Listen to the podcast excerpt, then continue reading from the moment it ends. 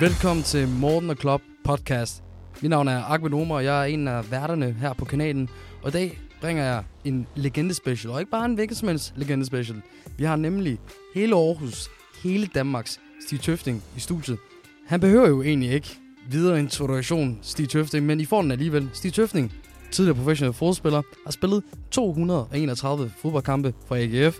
Derudover fik han også 41 landskampe for Danmark, hvor i at det blandt andet blev til 2 EM-slutrunder i 1996 og i 2000, og 2 slutrunder i 1998 og i 2002. Derudover har han haft udlandsophold i Hamburger Sportverein, MSV Duisburg, Bolton Wanderers i Premier League og, hvis jeg udtaler det rigtigt, Tianjin Teda i Kina og BK Häcken i Sverige. Og så snakker vi ikke så meget om, hvor han var til sidst i sin klub. Det kan jeg sige, det er cirka godt 50 km herfra i Aarhus. Men ikke desto mindre skal vi til den med Stig Tøfting. Let's fucking go, boys!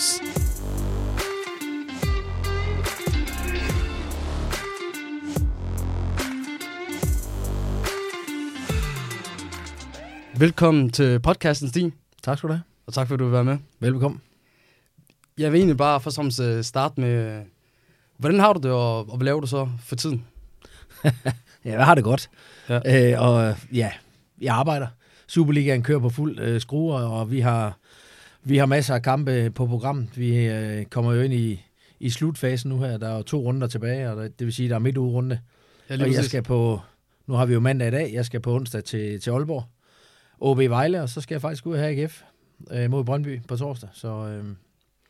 Så kommer sidste runde lige efter, og så kommer EM i gang, så vi har mega travlt over på TV3 Sport, for vi viser jo alt fodbold her under EM, vi viser alle kampe på Viaplay, så der bliver nok at se til. Ja, så det bliver fedt. Det er en anbefaling herfra, og holde øje med det, tror jeg også. De lytterne kommer til at følge med alligevel. Men så kommer vi jo begge to til at være på stadion på, var det torsdag? Eller? Torsdag, ja. Forskellige funktioner. Jeg kommer til at stå som fuld fan, du kommer til at stå til ekspert, men altså... Det kan også være, at jeg bliver fuld som ekspert. Alt afhængig af, hvad der sker jo. Ja. Men lige præcis den her tilværelse, du har som tv-ekspert og generelt mand på tv, er det noget, du havde kunne forestille dig, dengang du stadig var aktiv i din spillerkarriere? Nej, ikke umiddelbart. Men jeg stoppede jo i Randers i 2009, der løb min kontrakt ud som assistenttræner. Det var for John Faxe, og han... Vi gerne have byttet ud på posten. Han vil gerne have Flemming Poulsen og Henrik Larsen ind. Og så bliver jeg kontaktet af en god bekendt, Anders Bay her. Han arbejdede også i sin tid på TV3. Men han var lige ved i gang med at starte noget nyt op, der hed Kanal 9. Og spurgte, om jeg havde interesse i at komme derover. Jeg vidste ikke lige, hvad jeg sådan skulle foretage mig. Så jeg tænkte, det kan jeg da godt prøve, men jeg har ikke regnet med, at det skulle blive til noget. Og så har jeg faktisk arbejdet med det her siden 2009, ikke? Så til sommer, så er det 12 år. Ja. Og jeg startede faktisk også der på det tidspunkt, der med at lave en klumme i Ekstrabladet, og den har jeg faktisk også lavet 40 stykker af om året i 12 år, så det er snart op på 500 klummer, det er helt sindssygt at tænke på, at man har lavet det. Ja, men...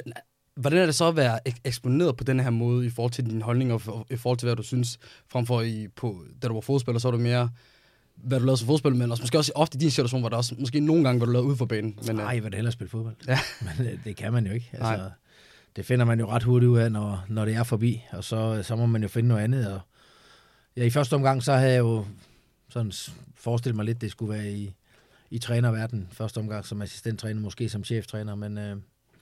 Så må jeg sige, da jeg ligesom fik det her job at være kommentator og ekspert på tv ind under huden, jamen, så synes jeg faktisk, det var et fedt job, fordi man ikke slipper alt arbejde med hjem. Altså, jeg kan nemt forestille mig, David Nielsen og hans assistenttræner og så videre, dem, der er tilknyttet blandt andet i AGF, ikke? At de hiver masser af ting med hjem, der skal kigges fremad til næste kamp. Det skulle jeg også, men jeg skal ikke tage noget af det med, som jeg lige har været ude til. Ja. Selvfølgelig, det er klart, hvis jeg har... Nu har jeg Brøndby igen, jeg havde dem også inde i parken her i weekenden, så tager jeg selvfølgelig noget af det med, men det er ikke sådan nogle problemstillinger for mig. Og så også det der med, at man ikke skal andre sige de samme ting 200 gange til nogle af spillerne, det er sgu meget rart. Man kan nøjes med at opdrage på ens børn derhjemme i stedet for ens spillere, men Men altså, jeg har været glad for den periode, jeg var i Randers FC som assistenttræner. Jeg var også lige med i 5 kampe i AGF. Det gik ikke så godt. Men, nej. Det hænger stadigvæk på mit CV. Nej, jeg tror... Jeg kan sige på alles vejen, det lå måske ikke så meget på dine skuldre, hvad der skete dengang, uden at vi skal snakke så meget om det. Men var det også nogle af de ting, du forklarer her med, hvorfor du foretrækker det der at være ekspert frem for træner? Var det også meget af det, der var resonemanget og argumenterne for dig, dengang du valgte ikke at fortsætte det? Nej, men der var jo, altså jeg havde jo ikke sådan lige noget, der lå og ventede. Altså, og så kom det her tilbud, om jeg ville prøve det, og tænkte, det kan jeg godt prøve. Og så ret hurtigt fandt jeg ud af, at jeg synes faktisk, det var ret fedt. Ja. Der er også nogle fine opgaver i forhold til det, vi lavede til, Superliga, og så lavede vi også Europa League, og så var jeg med til VM i 2010. Og jeg har jo været til 2 gange VM før, og 3 gange, 2 gange EM. Så jeg har jo prøvet det som spiller, men aldrig prøvet at være med til et. Jeg har været med inde som noget medkommentator, sådan noget i, jeg tror det var i 4, jeg stoppede i 2 på landsholdet, men, ja. Men at være med til et VM, og det var Sydafrika det her, det var meget fedt, så det var nogle fede opgaver, jeg havde, så ret hurtigt, så fandt jeg ud af, det synes jeg faktisk var fint det her, og nu kan man sige, nu har jeg været så lang tid væk fra fodbolden, at jeg tror ikke bare, vi kunne gå ind og være træner eller assistenttræner i den forstand, fordi at, jeg tænker ikke den vej, når jeg ser fodbold, som de måske gør. For det er med andre briller, man kigger på, når man ser og kommenterer en fodboldkamp. Helt klart. Og når du så kommenterer de her fodboldkampe, og generelt skal være eksperter og komme med dit besøg på holdene og hvordan de klarer sig, er det så svært ikke at være farvet i forhold til AGF og Aarhus? Nej, det synes jeg ikke selv, det er. Og jeg synes heller ikke, at der er nogen, der sådan skyder mig det i skoene. Tværtimod vil jeg sige, når jeg lige har været over og kommenteret sådan en Brøndby-kamp ind i parken mod FC København, jamen, så er der nogen, der mener, at jeg holder med FC København, eller nogen, der mener, at jeg holder med Brøndby. Så, ja. Så nej, altså jeg siger tingene, som jeg mener, det er. Og der kan der godt være, der er nogen, der måske ovenikøbet mener, at jeg måske er lidt for hård ved AGF. Men jeg er ansat, har da også haft nogle kontroverser med Jakob Nielsen, med at vi ikke var helt enige om tingene. Og man kan sige, at jeg er jo ansat på TV3 Sport og ansat på Ekstrabladet til at lave en klumme, og det er det, jeg bliver betalt for, og derfor så siger jeg det, der falder mig fra brystet. Og kan ikke tage hensyn til, om det så gør ondt på nogen i AGF eller ej. Men alle ved jo, hvad min fortid den er. Jeg startede i AGF i 1980. Der var du ikke født. Nej, der var jeg ikke. Det var 15 år før. Så det kan du selv se, ikke? Altså, jeg startede som lilleputspiller i AGF, ja. Som 10-årig. Yes. Så alle ved jo, at jeg har haft min gang i AGF, og alle ved, at når alt kommer til alt, så holder jeg selvfølgelig med AGF, men det kommer ikke til at influere på mit arbejde. Yes. Nu skal jeg også ud, som jeg sagde til dig, ud at have AGF Brøndby, og jeg kommer ikke til at stå og favorisere AGF i forhold til Brøndby, når jeg er på arbejde. Slet ikke. Yes. Og som du selv siger, så startede dit lange forhold med AGF jo helt tilbage, da du var 10 år gammel. Det må være 1979. Ja, 80. Men jeg er født i august, så ikke så det. Så jeg blev jo så der i løbet af det år, som du nævner. Det blev jeg selvfølgelig 11 år, ikke? Altså. Ja, lige præcis. Men før det, så havde du jo så din fodboldopvækst og start hos ASA, som også lå et stenkast fra, hvor du boede. Ja. Jeg boede jo i stadionlæs, så det var lige ved siden af. Så jeg boede jo for enden af det stadion, jeg kom til at spille på mange år senere. Ja. Ikke? Men ja, det var fuldstændig ret. Det er ikke mere end et stenkast fra stadion lige hen på banerne over på ASA, der ligger mellem lige bag ved Aarhus Svømmestadion. Og du havde jo en helt anden rolle der, end du endte med at få på Aarhus Stadion, da du blev senere spillet der. Der er jo en sæson, hvor du har scoret 83 mål. Du lavede noget godt research. som angriber. Hvordan kan det være, at du så... Jamen, jeg tror mange fodboldspillere har, som måske ender længere tilbage, har måske i starten også prøvet at spille længere frem på banen. Altså, men hører det tit? Ja, altså, jeg tror sgu også, jeg stjal bolden fra nogle af mine holdkammerater og sparkede den ind og sådan noget der, du ved, jeg skulle. Men det, der var størrelsesforskellen nok ikke så stor, og som man siger, i takt med, at jeg blev ældre, så nogle af mine jævnaldrende kammerater, de voksede lidt hurtigere, lidt større end mig, så jeg kom så lidt længere tilbage på banen. Ja. Men ja, vi er glade for, at du kom alt for langt tilbage. Men du kommer jo så til AGF i 1980, og spiller så der i nogle år, indtil du kommer op på seniorholdet. Hvordan var din tid som ungdomsspiller i AGF's rækker? Jamen, dengang, der spillede man jo lidt anderledes, end man gør i dag, fordi i dag har man jo en årgang per, altså et hold per årgang, ikke? Altså hvis man nu er født i 95, ikke? Lige præcis. Nu er du så ikke ungdomsspiller mere, men lad os nu sige, at du er født i 2006, ikke? Så er det klart, så har man en årgang, der hedder 2006, hvor vi dengang spillede to årgang. At man var, et år var man første års lilleput, og næste år var man anden års lilleput, og så var man oppe for drenge og junior og ynglinge. Og der var det jo sådan, at på grund af, at jeg ikke var så stor, så havde jeg lidt problemer, da jeg kom op og skal være junior og ynglinge første års. Fordi jeg ikke sådan helt havde størrelsen med mig. Men når jeg var anden år, så gik det fint nok. Der var jeg jo lige på højde eller på størrelse med dem, som så rykkede op for det meste. Ikke? Så jeg kæmpede for at holde ved. Havde, hvad kan man sige, fingerspidserne eller fingerneglene der på bordkanten i forhold til lige at kunne holde ved. Og jeg var der også, da jeg så kom op som senior, der lå der ikke nogen kontrakter ventet fra AGF. Jeg var helt nede at vente på tredje hold i AGF. Og var der tæt på at skulle skifte rent faktisk til Viby. Ja. Fordi at der var det deres første hold, og jeg spillede på tredje hold i AGF. Og jeg tror, Viby spillede på daværende tidspunkt måske C1, og jeg tror tredje hold i AGF, det var C3. Så, men jeg gav den lige en skalle mere, og så tænkte jeg prøver lige at give det chancen, og så af en eller anden årsag, så gik det den anden vej. Jeg havde så også brugt tiden på, som da jeg ikke ligesom havde størrelse med mig, og tage nogle ture rundt om Brabrand de par gange om ugen, vi ikke trænede, så tog jeg en tur på 10 kilometer, og så jeg fik lidt grundkondition, og måske kunne løbe lidt mere end de andre, når det kom til stykket. Og det tror jeg var det, der var med til at være udslagsgivende for, at jeg for det første kom lidt med på Danmarksserien under Lars Ebjerg, og så Jens Harmsen, han tog mig med på Superliga-holdet i 89. Ja, altså jeg tager også nogle gange 10 km omkring Bramse, men det plejer at være god gang og ikke så meget løb. Nu skal jeg jo ikke være fræk og klavet, men jeg tænker, du skal bruge lidt mere end 10 km. Men som vi sagde, det er slet ikke i løb, kun i går desværre. Ja. Vi prøver at gå efter det, og så skal vi prøve at se, om jeg kan komme tilbage til 20 kilo. Mindre end tidligere. Ja, jeg kunne også godt trænge til i hvert fald.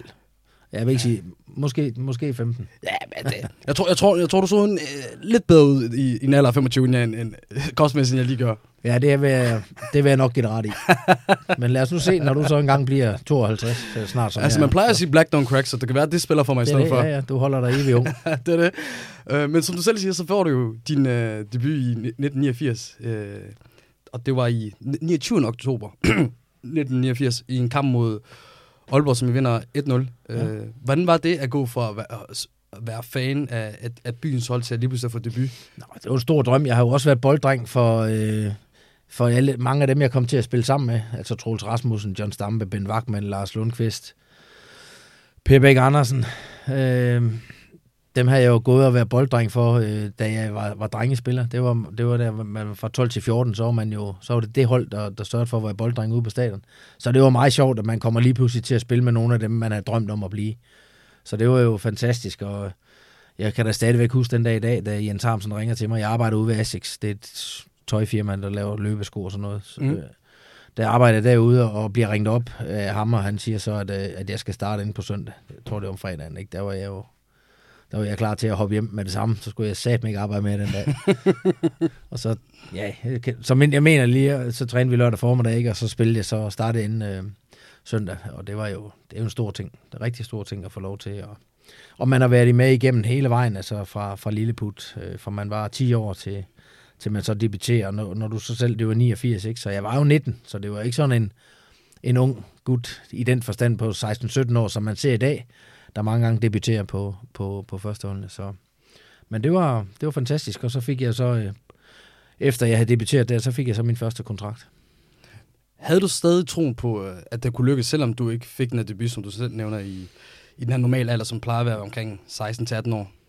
Nej, altså jeg kunne jo se, hvordan løbende, jeg havde været med på nogle unglandshold løbende opad, blandt andet med Claus Thomsen, hvor vi med til OL i 92.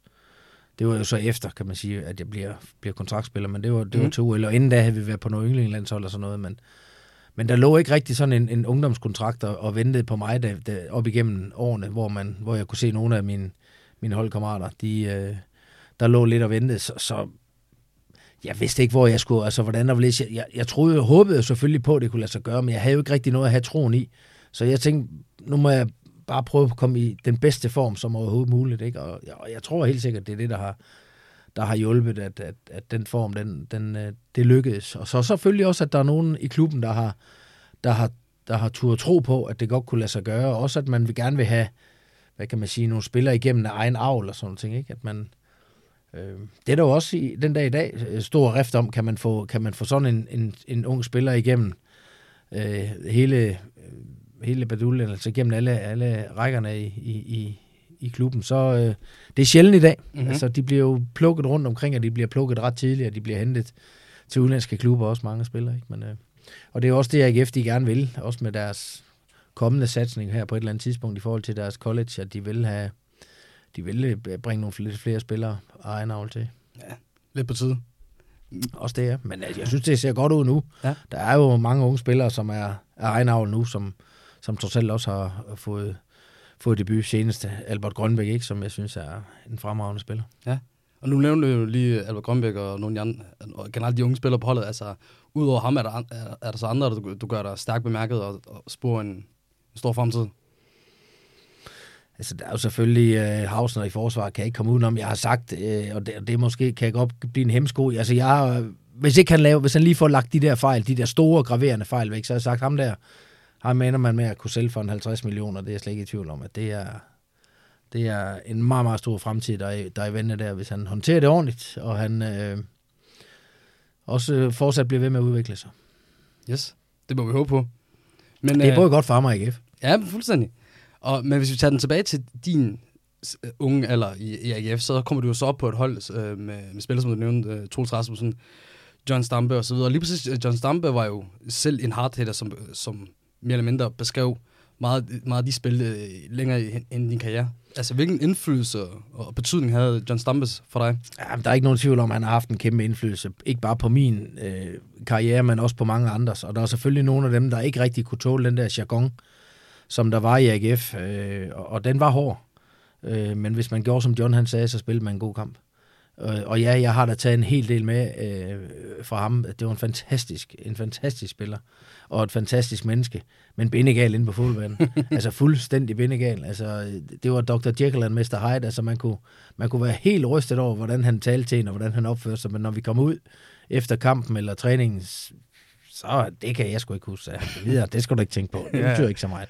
Og der var bare så meget vinder i ham, ikke? Og ja, jeg har jo taget noget med fra ham også, der hedder bankbogen. Og det er ikke noget med penge at gøre, det er noget med at lige betale tilbage, hvis man får en over stængerne. Den introducerede han mig ret tidligt for, at hvis der nu var en modspiller, som måske lige sådan gik lidt for hårdt til en eller et eller andet, ikke? Så i stedet for at betale tilbage i samme kamp, så kunne man lige notere ham i bankbogen, og så kunne man betale tilbage et halvt år efter, når vi nu spillede returopgør eller et eller andet, ikke? Man mødes jo flere gange. Ja, ja. Og det glemmer man ikke. Nej, jeg har stadigvæk nogen i bogen, når jeg er ude at spille Old Boys fodbold, ikke? Så jeg lige får vippet af. Så. Ja, okay. Det er godt at høre, det stadig bare i fodbold. Det kunne være sjovt, hvis de heller ikke blev slettet på trods af, at de ikke spillede fodbold. At du skulle få dem på en anden måde. Ja, det vil nok ikke gå. Og jeg tror heller ikke, det vil gå i et almindeligt erhverv, at man ligesom kørte sådan en bankbog der. Ja. Men altså, John var fantastisk. Altså, han var en enestående fodboldspiller, og en person, som man nok ikke så lige kommer til at opleve igen. Fodbolden også udviklet sig og ændret sig i den forstand. Og han havde jo et stort problem, kan man sige, i forhold til sin egen karriere. Det var jo, at Lars Olsen spillede på samme tid, for ellers havde han spillet på det danske landshold. Ja, det er jo desværre det, mange kan også over, at det ikke blev til større fremme på landsholdet. Men nu nævnte det der, den her hårde miljø og det hårde spil, der generelt var generaliserende for det AGF-hold, du kom på, men også generelt den tid som fodspiller, at man gik lidt hårdere til den, og måske også snakke lidt hårdere til det yngre dengang. Er det noget, du synes, der mangler i dag, i dagens fodbold? Der skal ikke lægge skjul på, at jeg er ikke den der er fan af rundkredspædagogik. Altså, selvfølgelig er der nogen, man skal tage hånd om, og der måske skal tales det på andre måder, men altså, hvis du er i et professionelt miljø, så må du både kunne give og kunne tage. Altså sådan er det. Der bliver forne skilt fra bukken, og jeg tror også, at den der jargon, den stadigvæk eksisterer på en eller anden plan, men Men det er også noget at gøre med, hvordan vores samfund og vores dagligdag den er. Altså, det var anderledes at vokse op, da jeg voksede op i 70'erne og 80'erne, end det er at vokse op i dag. Altså, jeg skulle aldrig blive kørt til fodboldtræning, men ens børn i dag, dem kører man jo fra Herodes til Pilatus, ikke? Så. Ja, også hvis de får lidt for mange øl. Jo, men man passer jo også på dem, ikke? Fordi det der med efterfølgende at sige, okay, lad os nu sige, som du siger, de får lidt for mange øl, og man ikke henter dem, og det ender med, at de ender med at falde og slå sig, så kører galt, eller hvad? Så står man lige tilbage som idioter. Nu ikke køre galt, for man kører ikke bil, når man drikker, men altså, lad os nu sige, de to cykler, og så cyklen, ikke? Altså, ja. Så vil man jo lidt ærge sig trods alt efterfølgende, og sådan noget, ikke? Men altså, det...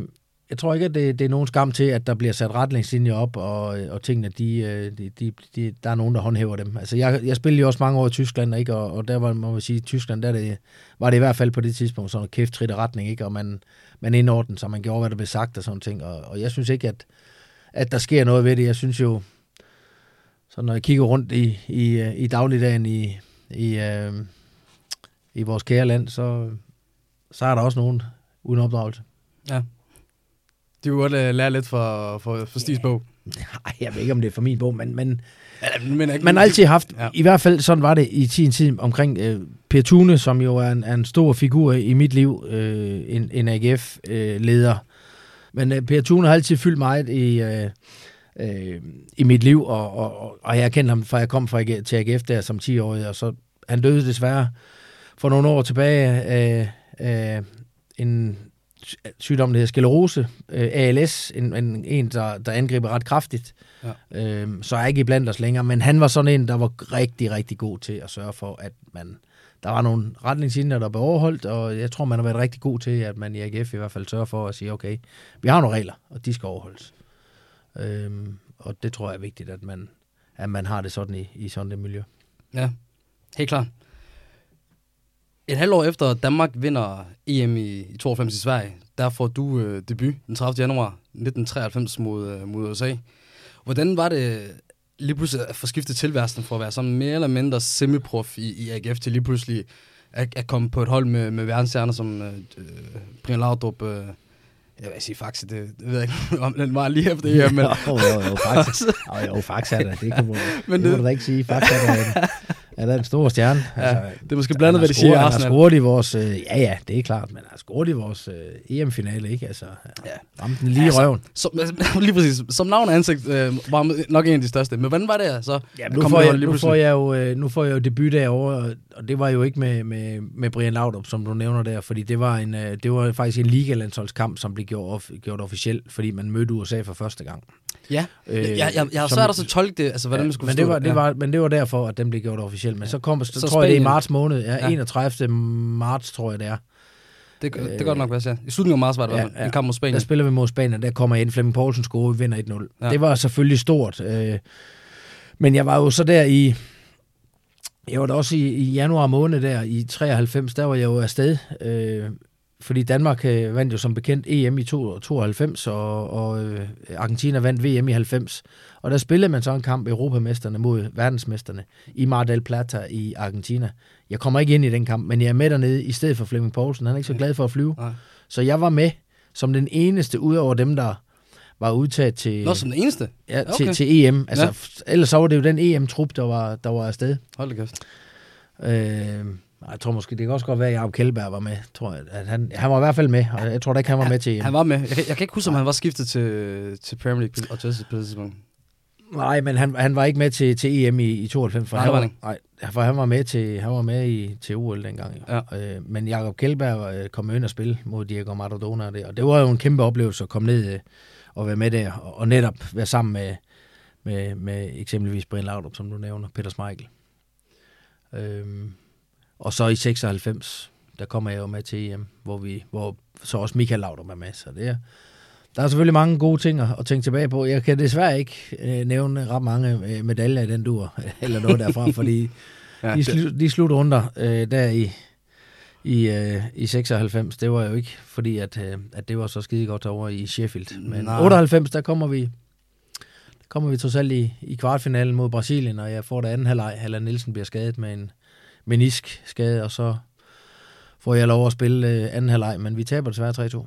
Ja, det er jo, der skal jo rigtig meget i den tid der, men lige da du kom ind på landsholdet, altså hvordan er det fra lige pludselig at gå for at være one of the big boys i AGF til at være meget langt nede i hierarkiet, specielt også med den rolle, man kunne forestille, at du gerne vil have på holdet, og den indflydelse, du gerne vil have på holdet. Altså hvordan håndterede du det? Jeg synes jo, jeg har været vant til at indordne mig under det. Altså selvfølgelig vil man også gerne gøre opmærksom på sig selv, men jeg synes, jeg har været okay til at indordne mig under blandt andet de vilkår, jeg har skulle arbejde under fodboldmæssigt. Også de lande, jeg har boet i, at når man kommer til et andet land, Tyskland, England, Kina, Sverige, så indordner man sig under de forhold, der nogle gange er. Så jeg tror ikke, at det har været med sådan de store armbevægelser, der jeg kom med. Jeg var meget benovet og meget stolt over at være med. Og så er man jo ikke den mest højt råbende i den forstand, men i takt med, at man selvfølgelig får lidt flere kampe ind under huden, så ændrer det sig vel også, og i forhold til, får man et ansvar. I starten havde jeg jo ikke noget ansvar, så var jeg bare med som fyld, kan man sige, ikke? Og så senere hen i min landsholdskarriere, jamen, når man så lige pludselig bliver fastmand, så er det jo også en af dem landstræneren, han regner med, og så stiger man jo selvfølgelig et eller andet sted i graden, også i hierarkiet. Men jeg vil da være ærlig at sige, at jeg var da absolut i bunden af hierarkiet, da jeg kommer med på landsholdet til at starte med, det er da klart, men når man så er med, så er det også vigtigt, at man lige viser, at man er der, ja. Og det har jeg da prøvet på at gøre de gange, jeg har været med. Kræver det jo så også nogle gange, at man ikke bare sætter sig respekt på fodboldbanen, men nogle gange også uden for fodboldbanen? Altså i forhold til hvordan, også når vi tænker tilbage på noget, vi snakker om før, at snakken var lidt hårdere, og man var måske ikke lige så socialt, som man kan være i dag i fodboldklubber med sociale medier og alt muligt. Nej, men vi var så sociale på en anden måde, fordi vi var nødt til at være sammen. Fordi i dag, der tror jeg tit, at spillerne, de går hver for sig, går op på deres værelse på hotellet og så videre, så ligger de med deres iPad eller telefoner og hvad ved jeg, og så kører man sit eget show, hvorimod dengang var vi jo, altså der var jo ikke, altså selv da jeg var til VM i 2002, altså der var der altså ikke noget mobiltelefon, hvor man kunne sidde og se hinanden og hvad ved jeg. Vi havde sådan en computerø med 4 computer på, hvor vi kunne spille noget. Jeg ved ikke, hvad det var. Graver han spillede hele tiden. Altså et eller andet, jeg tror, du nævner noget. Sådan noget, hvor man skyder hinanden. Jeg ved ikke, hvad det er. Counter-Strike måske. Ja, Counter-Strike. Ja, præcis. Det, han spillede det konstant. Ja. Ikke? Det er stadig stort. Jamen, det tænker jeg nok, det er. Så vi var sammen om de ting, ikke? Og vi var inde i... vi brugte meget et fysrum som samlingspunkt. Inde hos Allan Poulsen, hvor der så var DVD og sådan noget, man sad og så og var sammen om det. Spillede kort, spillede backgammon, spillede bordtennis, sådan nogle ting. Så vi var sociale på en anden måde. Og jeg tror da også, at for at du vil sige, for det meste kan fungere på fodboldbanen, skal du også gerne kunne fungere sådan okay med dine holdkammerater. Det kan godt være, at du ikke kan fungere med dem alle sammen. Sådan er det jo, fordi at det er jo ligesom med venskaber, ikke? At der er nogen, man klikker bedre med end andre. Så det var også sådan lidt delt op. Jeg vil ikke sige, at det var klikker, men man var da sådan lidt delt op, at der var nogen, der hang mere ud end andre gjorde, ikke? Og der var der nogle holdkammerater, som dem så jeg jo kun til fodbold. Altså ligesom det er i den dag i dag med arbejdskollegaer, så er der jo også nogen, dem ser jeg kun når jeg på arbejde, andre dem ser jeg måske også i fritiden, ikke? Sådan er det jo altid. Sådan har du vel også nogen, der af dine kollegaer, du måske ser i fritiden, andre ser du slet ikke kun på arbejde. Ja, selvfølgelig. Det tror jeg, som selv siger, er meget gældende. Så der var, altså, jeg tror også, det sociale aspekt er der også, at man skal også kunne bidrage. Hvis ikke du kan bidrage med noget i det sociale, altså kan man så 100% bidrage med noget, når det gælder? Altså. Jamen det må jeg spørge dig om. Har du nogensinde oplevet en spiller, der var helt umulig i forhold til socialt, men var genial på fodbold? Nej, men vi kan da kigge på højt niveau, og så kan vi da sige sådan en som Messi. Altså, jeg kan ikke sådan lige umiddelbart forestille mig, at han er en kæmpe sprejebasse, der hopper og danser og helt vildt i omklædningsrummet. Jeg tænker, han holder så meget for sig selv, og han kan jo godt levere. Altså, så man kan ikke skære alle over en kamp, men for det meste er det jo sådan, at hvis du... Ikke, du har noget at bidrage med, sådan, når man laver et eller andet socialt af den ene eller anden slags. Så må man også lidt spørgsmålstegn ved, om man så har noget at bidrage med inde på fodbold.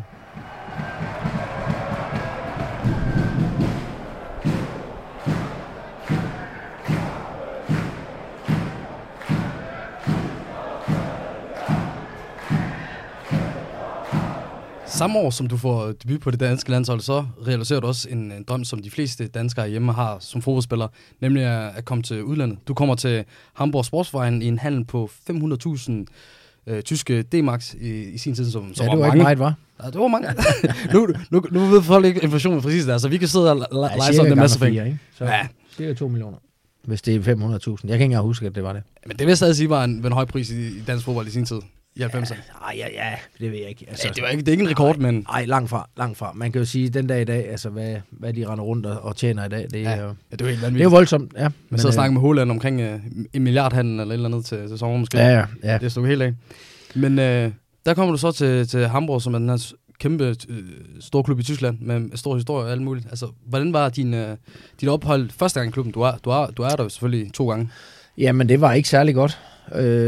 På daværende tidspunkt, vi er jo fremme ved sommeren 93. Ja, lige præcis. Der var det jo sådan, at der måtte kun spille 3 udlændinge på banen ad gangen. Der var sådan en... Det er der jo ikke i dag. Altså nu, hvis du får EU, så kan der jo være alle dem, der vælger. Der er også nogle andre lande uden for EU, som, hvor der kan være alle de spillere, du har lyst til. Men jeg tror næsten ikke, der er nogen regler for det i Premier League for eksempel. Jo, i Premier League er der. Jo. Hvis ikke du er for EU, så skal du have spillet x antal landskampe og sådan ting. Der er nogle regler omkring det. Også nu her, hvor de går ud af Brexit, så er der også snak om, at det kan blive sværere at komme til Premier League og sådan ting. Altså, så det er der. Der er noget der i forhold til det. Men hernede i Hamburg, ikke, der må der være 3 udlændinge. Ikke i truppen, men på banen ad gangen. Okay. Og på det tidspunkt, jeg kom derned, der ikke fordi det gik skide godt, og det gjorde det heller ikke for mig selv. Du blev også skadet kort tid inden. Jeg var lejet hjem til OB en enkelt gang og 2 gange til AGF, men i den her periode efter skaden, hvor man skulle tilbage, jamen, så var det de penge, de brugte. De brugte nogle penge på at købe nogle udlændinge, som var angriber. Og det var jo forståeligt nok, fordi der skulle scores nogle mål, ikke? Og det vil sige, det gjorde bare, at det blev svært for mig at komme på, så jeg måtte jo tage de der ture hjem til Danmark igen, og blandt andet spille i OB i et legeperiode i, jeg tror det var i foråret 94, og det var det. Gjorde det også i efteråret 94 med AGF, og så blev jeg også lejet igen hjem til AGF i foråret 95, fordi jeg fik ikke den spilletid, der skulle til, og nogle gange kan man sige, for at tage et skridt op, er man nødt til at tage et skridt ned, ikke? Og Kasper Schmeichel er jo det bedste eksempel på det, fordi han har jo ikke været i store klubber igennem sin karriere. Nej, han har jo været reserver, han har været nede at spille i Bury og Samarin. Og... Præcis, ikke? Så han har spillet i nogle lavere arrangerende for ligesom at tage det næste skridt, ikke? Og det samme var jeg jo nødt til for at kunne, hvad kan man sige, få min karriere på ret køl. Jamen, så var jeg nødt til at tage nogle lejeophold, som så var hjemme i Danmark, og endte også med at komme hjem fast til AGF og lave den kontrakt i 95 til 97, ikke? Og den vej så tog det næste skridt. Ja. Og det var ikke den dummeste beslutning, du tog i din karriere, da du valgte at komme tilbage i sommeren 95 til AGF. Det er nemlig den sæson, hvor du vinder din anden pokaltitel. Jeg ved ikke, det er jo svært at se, hvor meget involveret du var den første. Jeg ved ikke, om du fik så meget spilletid i 92. Det event. Jeg spillede. Yes. Jeg spillede i 92, der spillede jeg også. Vi spillede ude på Aarhus Stadion dengang. Ja, det var selvfølgelig rigtigt. Det var mod, var det ikke mod B? Ja, lige præcis. Så det er rigtigt. Så godt, der var jeg heldigvis også en del af det. Ja. Så jo, du var ret, men det var den, men det var så den tredje finale. Ja, I taber jo også en direkte i 90. I 90 også? Vi taber i 90. Der har jeg vel lægget, eller det har jeg så ikke. Det kan jeg godt huske nu, du nævner det. Det er mange informationer, men i hvert fald... men der taber vi altså. Vi starter med at spille 0-0. Dengang spillede man en pokalfinale, hvor man spillede på Kristi Himmelfartsdag, og hvis man spillede uafgjort, altså man spillede de 2 gange 5 minutter forlænget spilletid, men hvis det også blev uafgjort, så kom man tilbage torsdagen efter. Og det var mod Lyngby, var det ikke? Præcis, ja. Og vi taber så 6-1 anden gang, vi kommer derover. Ja. Så det var... Men der var heldigvis ikke så mange fans på stadion. Nej, der var 2.000 eller sådan noget. Jeg tror det også, det var sidste gang, så derfor sløjfede man det. Det der med at komme tilbage torsdagen efter, det er noget værre lort. Så den skal selvfølgelig afgøres på dagen, som det bør være. Ja, altså jeg har aldrig rigtig oplevet som fodboldfan, men jeg synes altid, det lød som en meget mærkelig ordning, at spille sådan en kamp over. Det var helt håbløst, men altså, det er der jo heldigvis ikke mere. Det fik vi stoppet med den håbløse 0-0-kamp, vi havde mod Lyngby. Og vi takker alle sammen for jeres indsats dengang. Ja. Men udover den pokaltur, der var i 55-56 sæson, så var det jo så også en sølvmedalje, som er den sidste sølvmedalje, der har været i AGF lige siden. Og den sølvmedalje skulle nok have været et guldmedalje, hvis det ikke var for Mogens Krog. Ja, det er der mange, der siger. Men hvis, det er første sæson, vi spiller med 3 point. Og hvis man... nu kan jeg det ikke i hovedet med sejrene, men hvis man tæller det og går tilbage og havde kørt 2-points-system, så har vi faktisk vundet. Det var første sæson, man ændrede det, hvor man kørte 3-points-system, og det havde faktisk betydet, at vi havde vundet mesterskabet, hvis man havde fortsat. Det ved vi jo selvfølgelig godt, det var ikke sådan, det var. Men det, man også skal tænke på... Det er jo meget symptomatisk for AGF, at sådan måske skal ske for dem. Ja, jeg ved ikke, men det er jo også lidt vores egen skyld, fordi at den kamp på hjemmebane mod Brøndby, der bliver 3-3, hvor Mogens han går op og scorer, der spiller vi jo efterfølgende. Jeg tror, det er nede i Vejle, og vinder kampen. Og Brøndby vinder så ikke deres, så vi er faktisk på førstepladsen med 2 runder tilbage. Og så skal vi spille på hjemmebane mod OB, og jeg tror, det er Flo.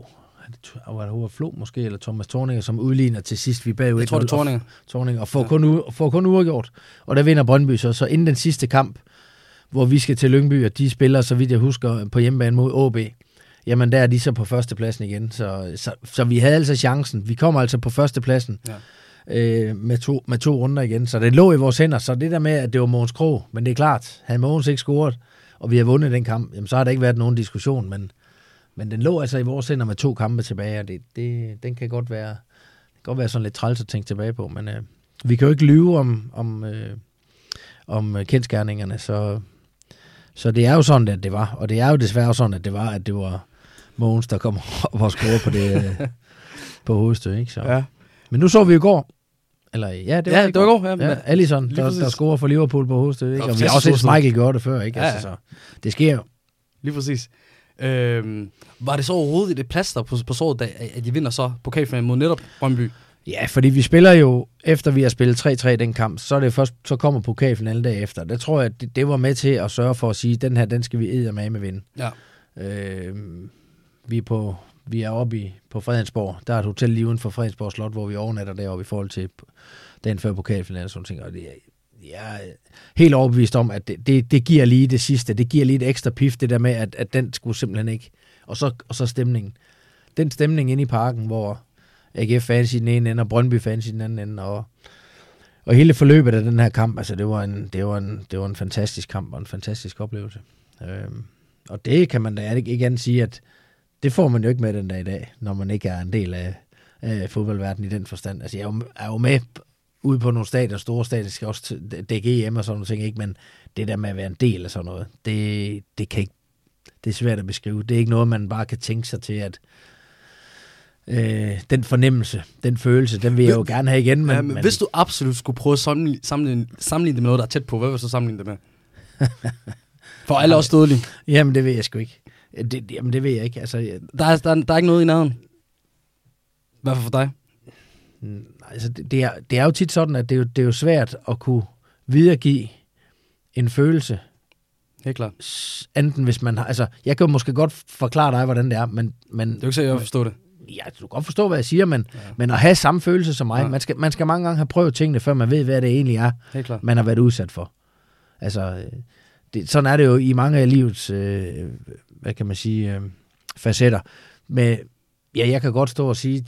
Snak med en, der er blevet fyret, om hvordan det er, men hvis ikke man har prøvet at blive fyret, så ved man sgu ikke, hvad det vil sige. Hvis ikke man har prøvet at blive dumpet af en kæreste, eller hvad ved jeg, eller hvis ikke man har prøvet at dumpe en kæreste, eller hvis ikke man har prøvet det ene eller det andet. Altså, det er mange gange nemmere at sætte sig ind i tingene, hvis man har prøvet det. Ja. Og det er det jo også med det her, som selvfølgelig er en god oplevelse. Ja. Fans kan selvfølgelig godt relatere til, når man er stor fan af en fodboldklub, og man vinder, så kan man jo godt, når man nu så her i weekenden, så Kasper Schmeichel og Leicester, hvordan de jublede og sådan nogle ting, og så fansenes reaktion. Men det at være spilleren og træner og sådan noget dernede, altså det må være helt sindssygt. Altså, og det er ret få gange, man prøver det i ens karriere. Altså, nu har jeg så heldigvis prøvet at vinde pokalen 3 gange, men jeg har aldrig vundet et dansk mesterskab. Nej. Ikke? Og jeg har jo heller ikke prøvet ligesom eksempelvis Flemming Poulsen, og vinde et europamesterskab. Altså, jeg kunne godt forestille mig, jeg kan huske, hvordan det var at gå ned i Aarhus Midtby i 1992, da de vandt over tyskerne i finalen i EM i 92. Det kan jeg sagtens huske, men jeg tror ikke, jeg havde det på samme måde som spillerne, fordi det må have været... Har du smurt Flemming Poulsen? Har du forstået, var det samme? Nej, jeg vil sige, jeg driller lidt. Jeg driller Flemming en gang, men ikke dog. Jeg står over på balkongen derovre med tårerne ud af øjnene, ikke? Tude Flemming. Det var nemt at drille med de der billeder der. Ja, altså, Niels Frederiksen har jo også nemt at gøre det sidste. Det er godt, der er følelser i det, så det sker der ikke noget ved. Ja. Det er fantastisk, og det viser også bare, hvad det betyder. Hvilke følelser, der er involveret i sådan nogle ting her, når tingene de forløser sig, og når det lykkes, ikke? Altså, Så, og det er jo noget, det sporten kan, både for fans og for dem, der deltager i det. Fuldstændig. Og apropos følelser, altså er det så også bare større, når det så er for en klub, hvor man har følelser involveret, som du har helt klart med AGF? Jeg synes jo, jeg har været ret god til at have de følelser med i de fleste klubber, jeg har været spillet i. Altså, man skal have sig selv med, ellers så kan man ikke præstere. Jeg var i pokalfinalen med Duisburg mod Bayern München. Vi tabte den så desværre. Ja. Der havde jeg da samme. Altså, hvis vi havde vundet den, der ville jeg, og det er jo også, fordi vi var total underdogs. Fuldstændig. Mod Bayern München, ikke? Og jeg har ikke prøvet noget. Altså, sådan en FA Cup-finale, du kan se nu. Det var første gang Leicester vandt den, jeg hørte den, de er fra 1800 et eller andet klubben, ikke? De har aldrig vundet en FA Cup-finalen, ikke? Det er præcis. Så det siger jo sig selv om, at hvor lidt altså, hvor få spillere, der egentlig vinder noget, så det gør det bare ekstraordinært stort. Fuldstændig. Skulle I også have vundet 92 i ES? Selvfølgelig OL og ikke EM blev vundet i 92. Nej, altså vi havde et godt hold. Altså, men når man sådan på sigt efterfølgende kigger, så havde vi et rigtig godt, OL-hold, som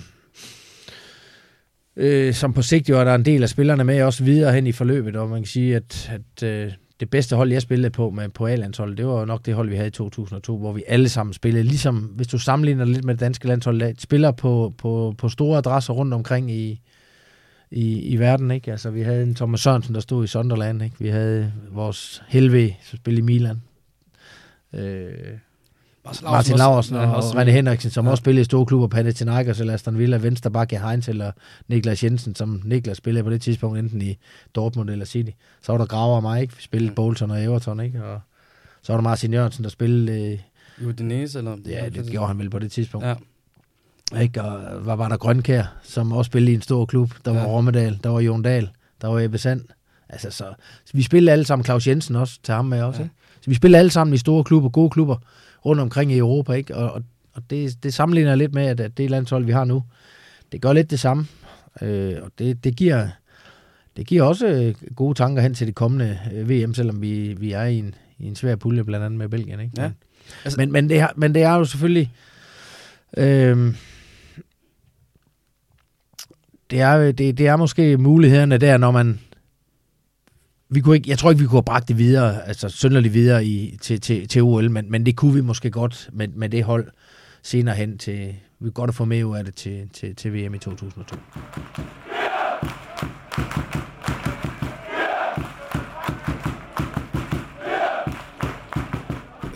Men hvis vi prøver at tage tiden tilbage igen, så i 97-98 sæson, der tager du så efter din korte ophold i GF på 2 år, så til Odense og OB, hvor du så kommer på et hold med en masse profiler som Lars Høgh og... Du må kæft mig på de andre navne der. Brian Sten, ja, din gode ven. Hvor der her er en forventning om topplacering, og hvor i at det hurtigt blev udskiftet med, at AGF eller OB ender med at rode nede i bunden nogle måneder efter, du er ikke så meget på holdet. Altså, hvordan oplevede du den der, og den der kaos, der var omkring klubben? Nå, men jeg synes ikke, jeg rigtig oplevede den der kaos der, fordi at jeg røg jo ret hurtigt ud. Men lad mig da starte med at sige, at jeg synes jo, det er jo en skam, at vi blev splittet sådan ad i 1996, for der røg hele det hold, hele fundamentet til det hold, der havde været en succes i AGF, sølvmedaljer og pokalvinder. Og sæsonen efter, 96-97, får vi jo bronze, så vi er jo stadigvæk med, og der smutter alle sammen. Altså, det er stort set altså, alt. Altså, Peter Dein, Torninger, Flo var jo måske allerede væk der.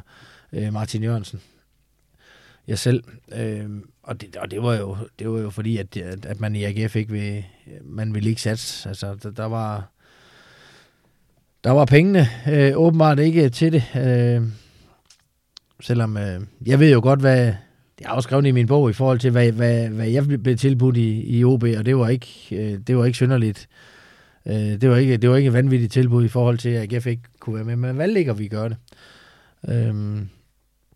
Og jeg kan huske Thomas Torninger, som var topscorer i Superligaen, han fik tilbudt mindre løn mig og sådan noget der, du ved. Altså, jeg synes det var en skandale, at man i den grad lå det hold smuldre fra hinanden, og det Jens Armsen har gjort rigtig mange gode ting for AGF, og også været den der har, han gav mig debut, han har været mesterskabstræner i 86, men det var ham, der trak i trådene her, og det gjorde han ikke særlig godt.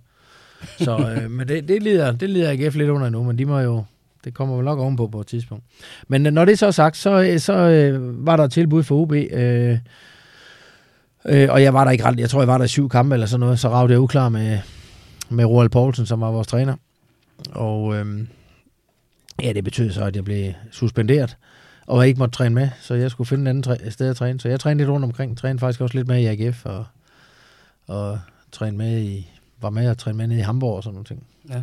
Og en af de andre steder, du også træner jo på træningslejr sammen med Duisburg i Spanien, hvor I har nogle kampe mod Brøndby og så videre. Og det fører jo så til, efter den træningslejr, du er der, at du tager til Duisburg, som er tysk oprykker i 97-98 sæsonen, hvor I, nogle af højdepunkterne, der er den her pokalfinal mod FC Bayern München, som I uheldigt taber. Det er ikke med store marken, I taber den kamp. Hvad var egentlig... Altså, her er forskellen fra første gang, du er i Tyskland til anden gang, er, at du får en masse spilletid, og du har stor succes på holdet, og bærende spiller. Så udover at der selvfølgelig er en største forskel mellem de to klubber, hvad er så de andre forskel på, hvorfor det gik der meget bedre den her gang i Bundesligaen? Altså, jeg lærte jo også noget af det første ophold i Hamburg, selvom jeg ikke rigtig, hvad kan man sige, fik så mange kampe. Men jeg trænede med nogle gode spillere, og jeg skulle gøre alt, hvad jeg kunne til hver træning for at kunne følge med, og det var ikke sådan, at jeg behøvede at gøre det, inden jeg rejste til Tyskland dengang. Altså en træning i AGF kunne jeg godt så køre lidt på halv blues, ikke? Men ikke fordi jeg godt lide at gå til den, så det var ikke det. Men jeg kunne mærke, at jeg skulle stramme mig virkelig meget andet, fordi det var dygtige spillere, jeg trænede med. Så jeg udviklede mig også ved, at selvom jeg måske ikke fik så mange kampe, og så kan man sige, så kom jeg jo hjem og fik de her kampe på lejeopholdene. Og så kommer jeg hjem til AGF, og der spiller vi altså på et godt hold, og vi vinder noget, og vi får mange kampe i benene og sådan noget, ikke? Og vi kommer også ud og spiller europæisk. Og så har jeg udviklet mig, jeg er også blevet ældre. Og man kan sige, at ja, altså jeg er jo kun i OB det der halve års tid, så var det faktisk meningen, at Brøndby var interesseret i at hente mig. Men der ragte de uklare med OB, for de ringer og spørger, vil gerne købe Stig, hvad koster han? Og de får at vide, han koster 1 million, så vender man tilbage dagen efter og siger, vil gerne købe Stig, og så koster jeg lige pludselig 2. Og det gad Brøndby ikke at være en del af. Så Brøndby, de trak sig. Og så skulle jeg have været på træningslejr med Brøndby og spille mod Duisburg. Så ringer Duisburg og spørger, om jeg vil på træningslejr med til træningslejr og spille mod Brøndby. Så siger han, det passer da meget fint, når jeg nu ikke kunne. Og det gik så åbenbart sådan, at Friedhelm Funkel, som var træner i Duisburg, han synes, det gik sgu meget godt. Vi ville gerne lave kontrakt. Og så endte det med, at i stedet for at der skulle betales 1 million eller 2, eller hvor meget det nu var, til OB, jamen så tror jeg rent faktisk, det endte med... Jeg tror, det var 600 eller 700.000. Ja, jeg tror, du var ret omkring 600.000. Ja. Så det var simpelthen bare, fordi OB ikke ville sælge mig til Brøndby. Men så fik de mig solgt til Duisburg, ja, og ud af landet med mig, og så fik jeg en rigtig god tid i Duisburg under Friedhelm Funkel. En super fin træner, som jeg har stor respekt for. Og ja, som du selv siger, så fik jeg muligheden for 2,5 år efter faktisk at komme tilbage til Hamburg, og det var jo enestående for mig at få lov til at få den mulighed. Jeg var faktisk lige hjemme og spille for AGF i en 7 kampe til sidst, for tror vi faktisk, vi undgik nedrykning eller sådan noget der, så jeg var lige hjemme og spille. Blev lejet ud efter Duisburg var rykket ud. Vi var sådan matematisk rykket ud. Ja, det gik ned og bakke efter Funkel ikke længere med klubben. Ja, præcis. Men så fik jeg muligheden for at komme tilbage til Hamburg, og det har jeg bare ventet på, at få den mulighed at komme tilbage og vise, ikke at de tog fejl, men alle dem, som var lidt negative over, at det var et flop. Han var et flop sidste gang, han var her. Vise dem, at man rent faktisk godt kunne spille fodbold. Så det var fint at komme tilbage til Hamburg i 2000, og så det betød meget for mig lige at kunne få lov til at vise, at man faktisk godt kunne, at det ikke var, man var ikke det flop, som...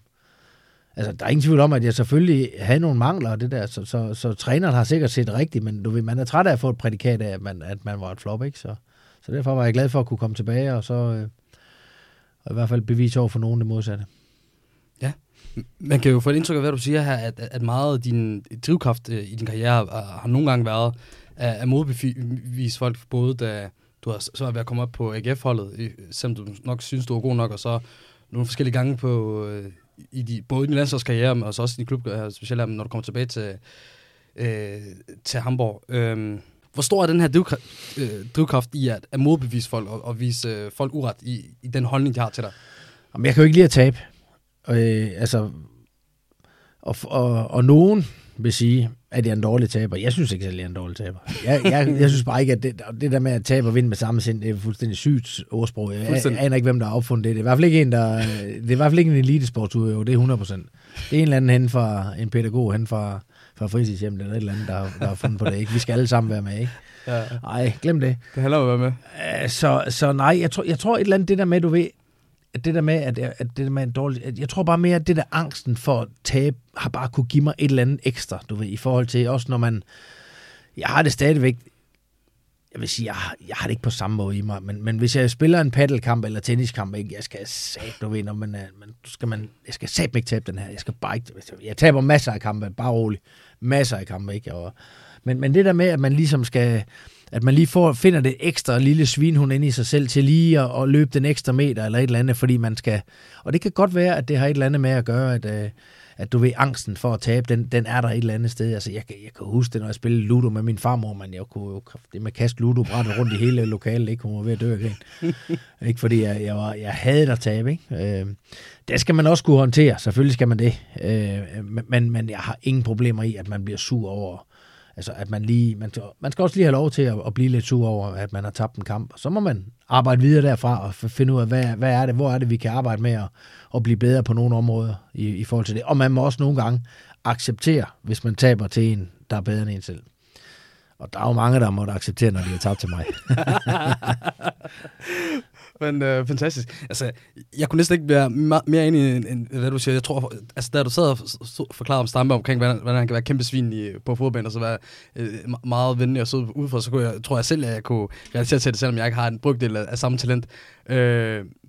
Men synes du sådan noget der, og blandet, nogen vil mene det helt andet, jeg vil sige, at det kommer fra noget af det samme, sådan noget som jantelov, som er meget gældende i Danmark. Tror du også, at den fylder benzin på det der bål med, i form af den her tabermentalitet, andre har i frem for en vindermentalitet? Jeg tror mere, man måske undgår nogle gange at høre spillernes inderste ønsker.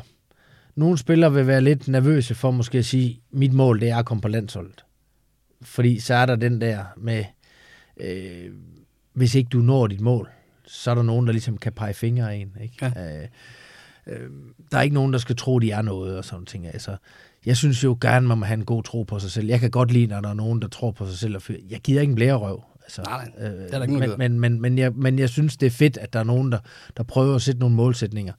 Det er klart, man skal jo finde ud af, hvor fanden skal vi lige sætte overlæggeren henad, ikke? Hvor højt skal den være over, ikke? Før man nytter ikke noget... At dig og mig, vi har nogenlunde højde på hinanden, ikke? Hvis vi tror, vi kan springe 2,20 meter højdespring, ikke? Så skal vi måske lige... Jeg tror, genmæssigt tror jeg har noget på dig.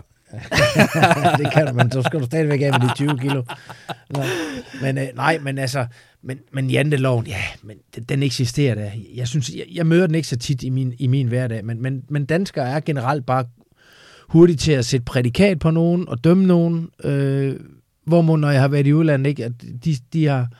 sætter stor pris på deres tidligere spillere og sådan noget i fodboldklubben. De bliver sgu, altså som spillere fra Liverpool og hvad ved jeg, de bliver sgu aldrig glemt.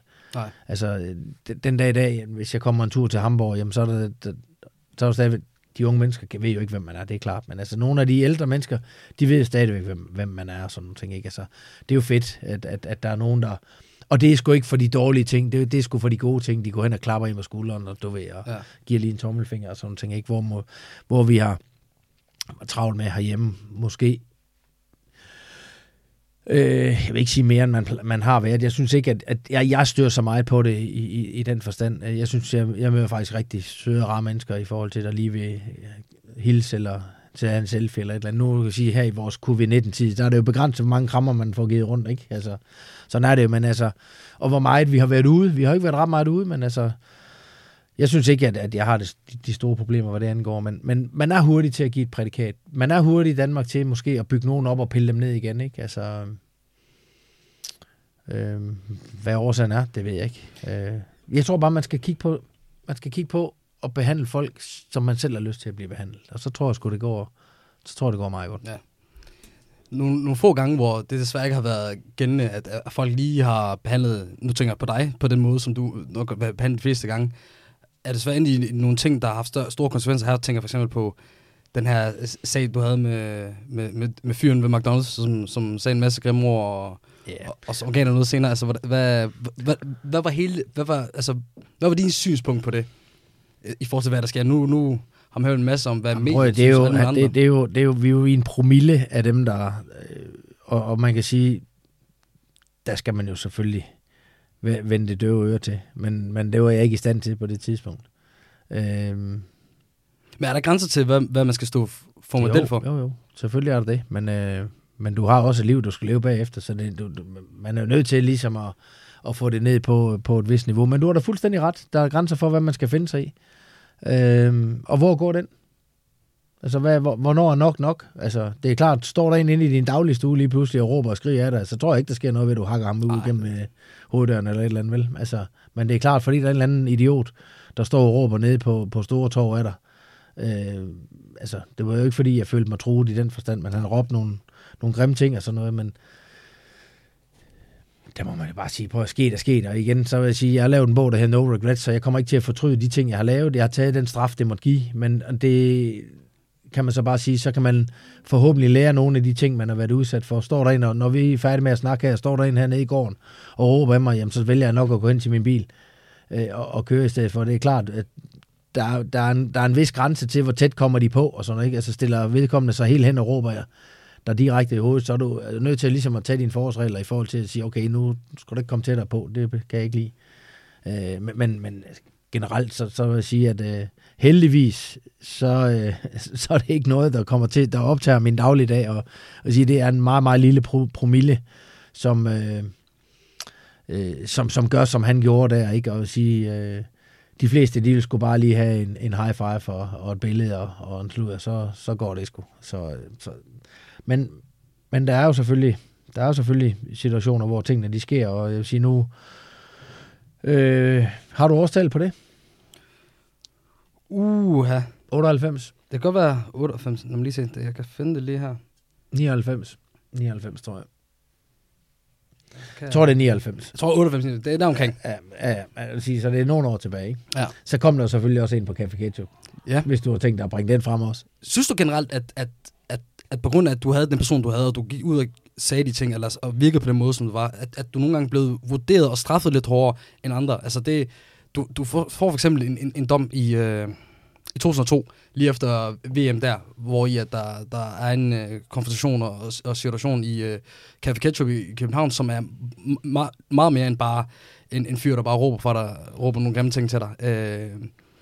Der ender du med at få en dom, ubetinget dom på 4 måneder. Så, og det er jo ikke noget... Var det altså, ikke 6 måneder? Tror du nævner 4 måneder i bogen? Ja, 4 måneders fængsel her. Ja. 2002. Ja. Jamen ja, synes du, at du blev vurderet lidt hårdere? Fik nogle hårde straffe? For det er jo ikke noget, men... Nej, altså jeg ved ikke... De fleste mennesker vil få for sådan noget, der skete. Strafferetsligt og sådan noget, der ved jeg ikke, hvad niveau vi ligger på. Altså jeg kan da jo bare huske, at anklageren begyndte at sammenligne det med en eller anden, der har slået med en hammer. Ja. Og begyndte at sammenligne den situation med det. Men nej, altså... Det er nok meget okay. Altså... Hele situationen er, altså, for det, der skete, synes jeg måske ikke, det er sådan. Altså, fordi ham, jeg ender med at slå, han startede med at slå mig først. Men altså, vi skulle i en retssag. Mine landsholdskollegaer, de skulle spille landsholdsfodbold. Mm. Der var ingen grund til at hive dem med ind i retten, og som siger, om jeg så havde fået 2 måneder, eller fået 4 måneder, eller hvad, altså, det kunne være lige meget. Så jeg skulle ikke have nogen med ind, så jeg måtte tage den straf, det måtte give. Ja.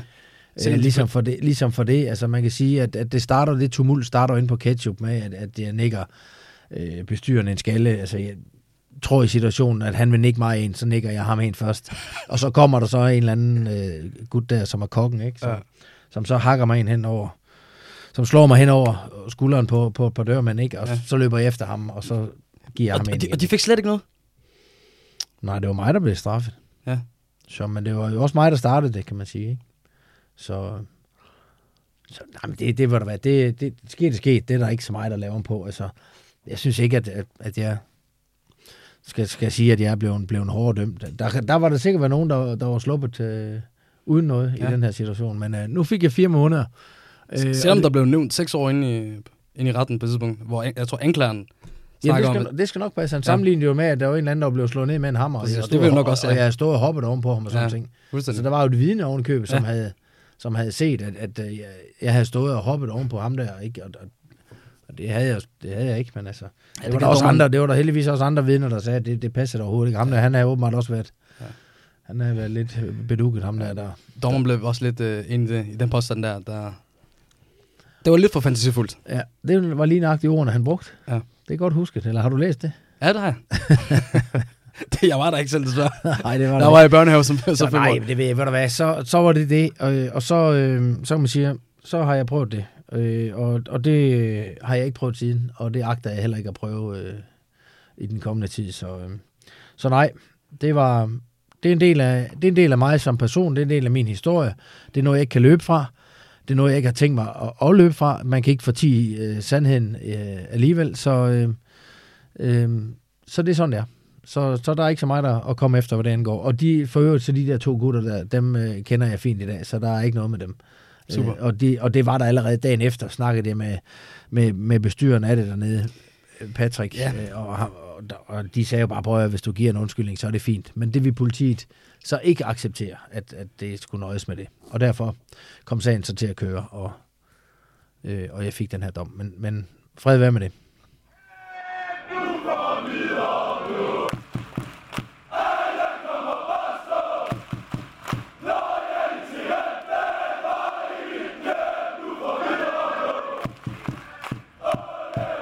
Hvis vi skal tilbage til, hvad der skete inde på fodboldbanen, så var det jo både i 2000 og 2002 mere fast mand på det danske landshold under Bo Johansson og Morten Olsen. Jeg ved ikke, var det Bo Johanssons sidste chance var jo EM 0-0, må det være, 2000. Ja. Jeg var ikke i starten. Bo, han tog mig med efter pokalfinalen nede i Duisburg. Mm-hmm. Der tog han mig med til VM i 98, og jeg kommer ind i en enkelt kamp inden... Eller i gruppespil, og så kommer jeg så ind i den kamp mod Brasilien, i stedet for Allan Nielsen. Se en kamp, jeg kom ind i. Ja, det var fantastisk. Det er barns kamp, at vi ikke lige får scoret, eller Smeichel lige får scoret hænderne ordentligt på. Jeg synes godt, at når jeg har set det så mange gange efterfølgende, jeg har set så mange redninger til træninger i kamp, hvor han har uden problemer plukket sådan en, som den der. Jeg husker første gang, jeg kommer med, man har skudtræning med venner som og kigger på Smeichel, Peter Smeichel, som står der, og så tænker man bare med det samme, der kan jeg sgu ikke score. Nej.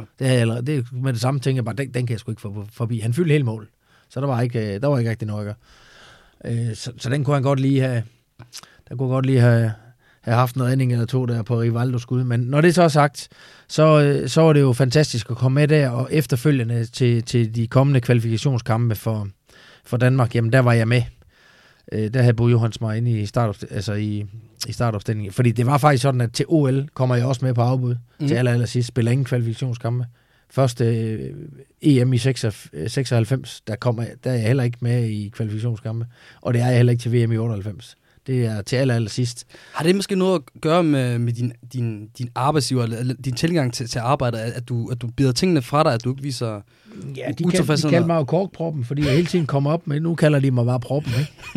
Ligesom dig. Der ligner vi hinanden meget. Ja, det gør vi. Derfor hyrer så meget. Nej, men hvad hedder det? Nej, altså... Jeg havde måske bare sådan en mani til lige at dukke op, og jeg tror også måske som landstræner, der skulle, altså, hvad kigger man efter på de sidste pladser? Der skal man måske have en, der godt kan holde ud at være til en EM eller en VM i så lang tid, som det er, hvor vi er samlet, uden at det måske skaber noget kulder, og så en, som stadigvæk vil arbejde, selvom han måske på forhånd ved, at han får ikke ret meget spilletid, så er det vigtigt, at man har nogen, der også til træning gider at lave noget og gøre noget frem, for du spiller med, som alle sammen mener, at de skal spille, og de så ikke spiller, jamen så giver det måske en dårlig stemning i forhold til. Selvfølgelig skal der være kamp om det, det er med på, men jeg tror, når man vælger de sidste yderligere mandater til sådan en trup, så tjekker man lige op på og siger, okay, kan ham her, magter han ikke at få en kamp, og så alligevel være væk fra familien i en måned, eller et eller andet, på sådan, altså fordi der opstår lejrkulder indimellem, det gør der jo, altså fordi, at man bare er sammen med hinanden hele tiden, du ved, altså. Det tror jeg også vil ske for mænd lige meget, hvilken alder sætter man om. Ja, men, og der tror jeg bare, der bliver kigget lidt på det, og der tror jeg, man har kigget på, at han arbejder sgu uanset hvad, så der er ingen problem, ham tager vi med. Ja. At det var sådan, ikke? Og det så var, at de fleste gange var sådan på sidste mandat, fordi der i 96, det var jo også efter pokalfinalen mod Brøndby, så, hvor Richard Møller Nielsen tog mig med på sidste mandat, ikke? Ja. Og det samme med Bo Johansson, ikke? Så det var faktisk første gang, at jeg spillede med i nogle kvalifikationskampe. Det var til 2000 der med under Bo Johansson, men det gik jo også af helvede til. Det EM. Det var 3 kampe, jeg bad. Ikke, vi taber til Frankrig og Holland og Tjekkiet, så var det farvel tak. Ja. Når 1-2, ja, det var det ude af Grosvold lige præcis i Holland og Belgien. Ja.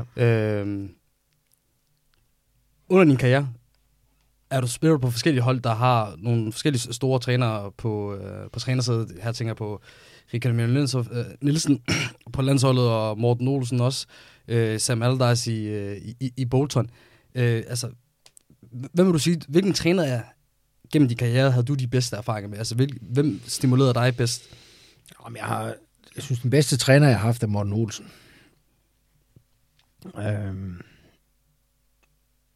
Det er jo ikke, fordi jeg har haft dårlige træner, men Morten, han var bare... Det var lige mig på landsholdet. Jeg tror, det ville have været for meget, hvis jeg havde haft ham som klubtræner, for Morten var på hele tiden. Altså, det var sådan, at når vi var delt op i 2 grupper, jamen, så kunne man godt lige tænke sig at komme over i gruppen over ved Michael Laudrup, fordi der foregik det lidt mere teknisk, og sådan over ved Morten, der var bare fuld skreg på hele tiden. Så. Men jeg kunne godt lide hans måde at være på. Han var også benhård, også tysk i mange af sine ting i forhold til, at han har spillet i tysk fodbold.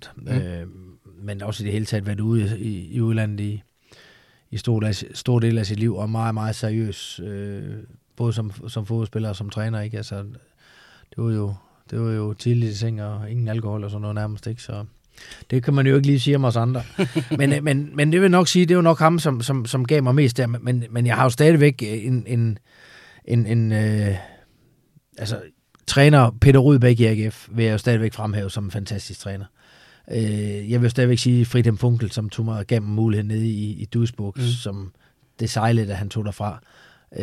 Allardyce, som du selv har nævnt, over i Bolton, helt fantastisk fyr, altså hold kæft, man. Altså elsker det der temperament, elsker trænere med temperament, så det er klart, at de der trænere der... Roald Poulsen i OB? Nej, det må jeg jo blankt sige, at det gik ikke, vi sendte ikke på samme frekvens, altså ja. det var ikke... Men du startede ud med at sige, at du ikke har haft nogle dårlige trænere, og det vil du heller ikke sige, han var, eller hvad? Selvom I havde den her tid. Jamen så dårlige trænere som sådan, der er jo ikke nogen, der træner på det her niveau, der ikke kan finde ud af at træne. Jeg var bare ikke enig i den måde, vi gjorde det på. Altså, ja. Vi havde et nyt hold, der skulle spille sammen. Om sommeren kommer vi til, der skulle spille sammen. Roald, vores ny træner. Jeg boede i Aarhus, og Brian Sten boede i Vejle. Vi skulle ligge og køre til Odense for at løbe en tur på 10 kilometer. Hvor vi om sommeren jo har gode baner og kan spille. Der skal vi jo spille. Vi skal finde ud af, hvad for et system skal vi spille. Vi skal ikke til at løbe for at komme i sådan en vintertræningsform, som man nu gjorde dengang. I dag er der jo kunstgræsbaner, der kan du spille hele året rundt. Altså, der render man altså ikke rundt ude i skoven. Altså, vi var nødt til det. Du kunne ikke spille på banerne, så skulle du løbe ude i skoven for at få den kondition i orden, ikke? Så nej, Roald havde helt sikkert sine gode ting også, men det var ikke noget, der lige ramte mig. Og så tror jeg også, at vi kom forkert ind på hinanden i forhold til det. Og så var der var ikke nogen vej tilbage i den forstand. Men det er jo ikke sådan, at jeg går og synes, at trænerne var dårlige. Tænk på, at de fleste trænere har ikke det hele. Men nogle trænere har noget, de er rigtig gode til, og det kan være mandskabspleje. Nogle er rigtig gode på det taktiske. Nogle er gode på, hvad kan man sige, den der med at inspirere opildende. Altså David Nielsen er jo en fantastisk træner til at få sine spillere til at levere og fighte og så videre. Ikke hvorimod man kan sige, der er jo...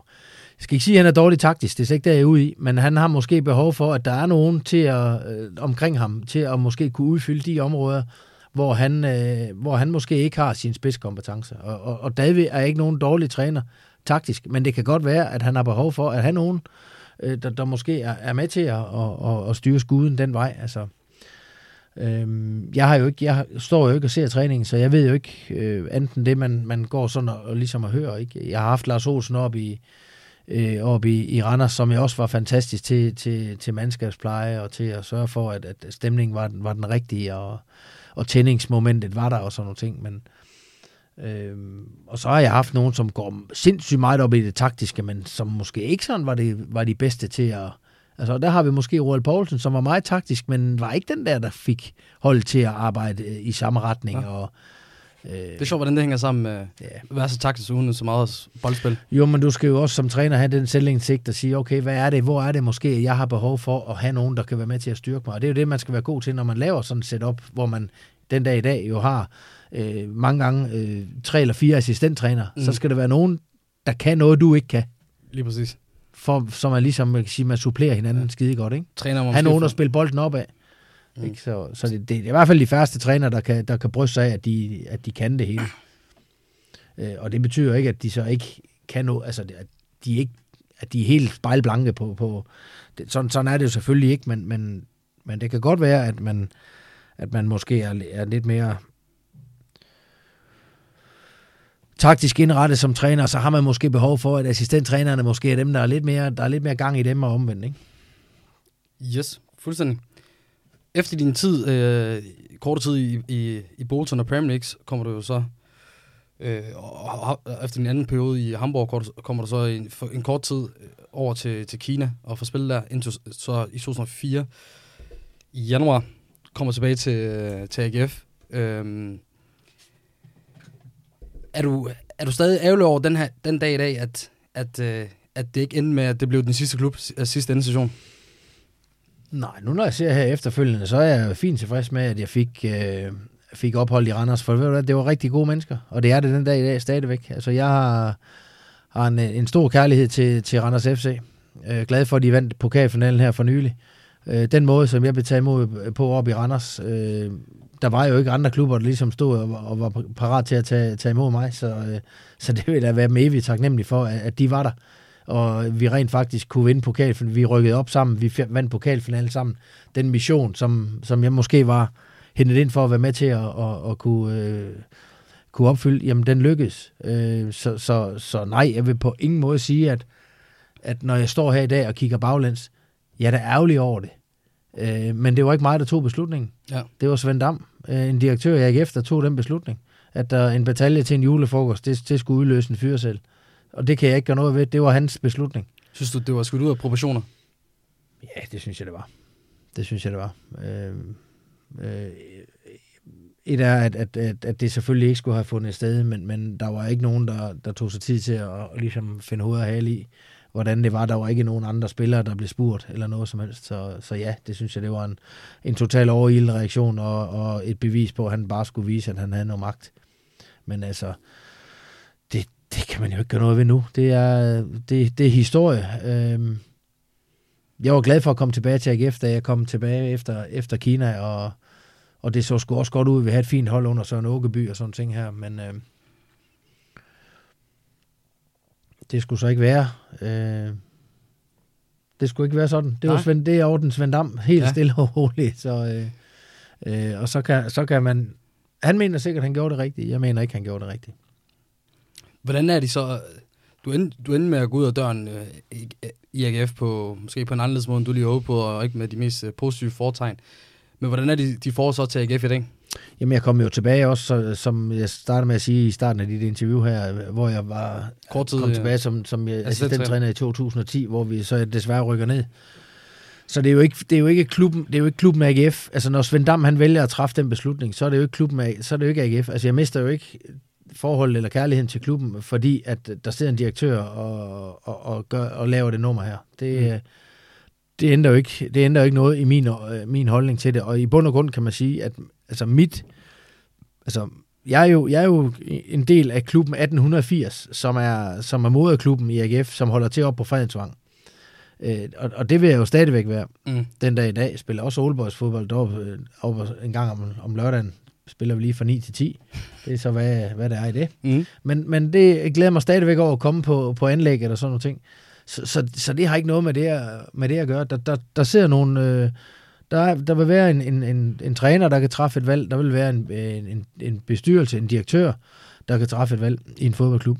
Men det er jo ikke fodboldklubben. De er jo ikke fodboldklubben. Det er de bare lige midlertidigt. Altså, de har bare nogle jobs til låns. Altså, Jakob Nielsen er jo ikke AGF. Altså, Lars Fornæs, som er bestyrelsesformand, er jo ikke AGF. Hvad er AGF? Jamen, det er sgu da selve klubben. Det er da hele den historie, som klubben den er. De varetager så tingene, som de er lige nu. David Nielsen er træner i AGF. Altså, Peter Rudbæk er jo ikke i AGF længere. Altså, han har lavet nogle fremragende resultater med AGF, med pokalsejren, som vi snakkede om i 96 og så videre. Han vil altid være en del af AGF's historie. Men der er jo ikke nogen, der... Og det er jo klubben AGF, jeg tænker på. Det er jo ikke... Altså, jeg sidder ikke og tænker på, at hvem der er direktør, hvem der er formand. Det er de lige nu. Men det er et job, de har til lånt, for det er de ikke, i al evighed. Og klubben, siger jeg, vil altid eksistere. Så de kommer og går. Altså, og man kan sige, det er jo også et af de ting, der, hvor jeg tænker, jamen hvad, skulle man måske på et eller andet tidspunkt involvere sig selv i AGF, hvis nu ikke man skulle arbejde på tv. Nu arbejder jeg på tv, så jeg skal ikke involvere mig med AGF. Men hvis det nu var at sige, okay, nu kom de fra min arbejdsgiver og sagde, ved du hvad, Stig, der er sgu ikke plads til dig mere her. Vi har fundet nogle andre, der skal kommentere i stedet for dig. Så kan du have det godt. Tak for i dag. Så kunne det godt være, at man tænker, ved du hvad, skulle jeg bruge min tid nu på den klub, som har givet mig så meget. Det vil sige, faren ved at gøre sådan nogle ting, det er, at du kan blive fyret. Og hvad så? Har du så det samme forhold til den klub, hvis du er blevet fyret? Jeg tror sgu ikke. Nej, det er præcis. Jeg tror sgu ikke, at man har den samme. Prøv at tænke på sådan en som Frank Lampard i Chelsea. Tror du, han har det samme forhold til Chelsea i dag? Ja, det er jo et rigtig, rigtig godt spørgsmål. Ja. Hvordan han egentlig har det, specielt også med den der gode klubben efter. Ja, men det er det, jeg mener, ikke? Ja. Og det vil sige, den skal man jo holde sig for øje. Altså... Og derfor tror jeg ikke, der var nogen, der var ondt, hvis du havde det anderledes med AGF. Nu, som du selv siger, du kom jo tilbage, og viste jo, der var heller ikke meget mere end det, men man kan jo... Nej, altså, men hvad med dengang? Der vil altid være nogen, der hæfter sig ved det og siger, du ved, der aldrig kan hvis tavlen rent aldrig kan tilgive, hvad ved jeg. Og sådan er det. Det er jo sådan, det er. Men altså, tiden lærer sårene, og du ved, når vi betaler vores regning, så er tavlen ren. Yes. Ovenpå, hvad der virker som i liv, fyldt med nogle perioder med nogle rigtig store tragedier.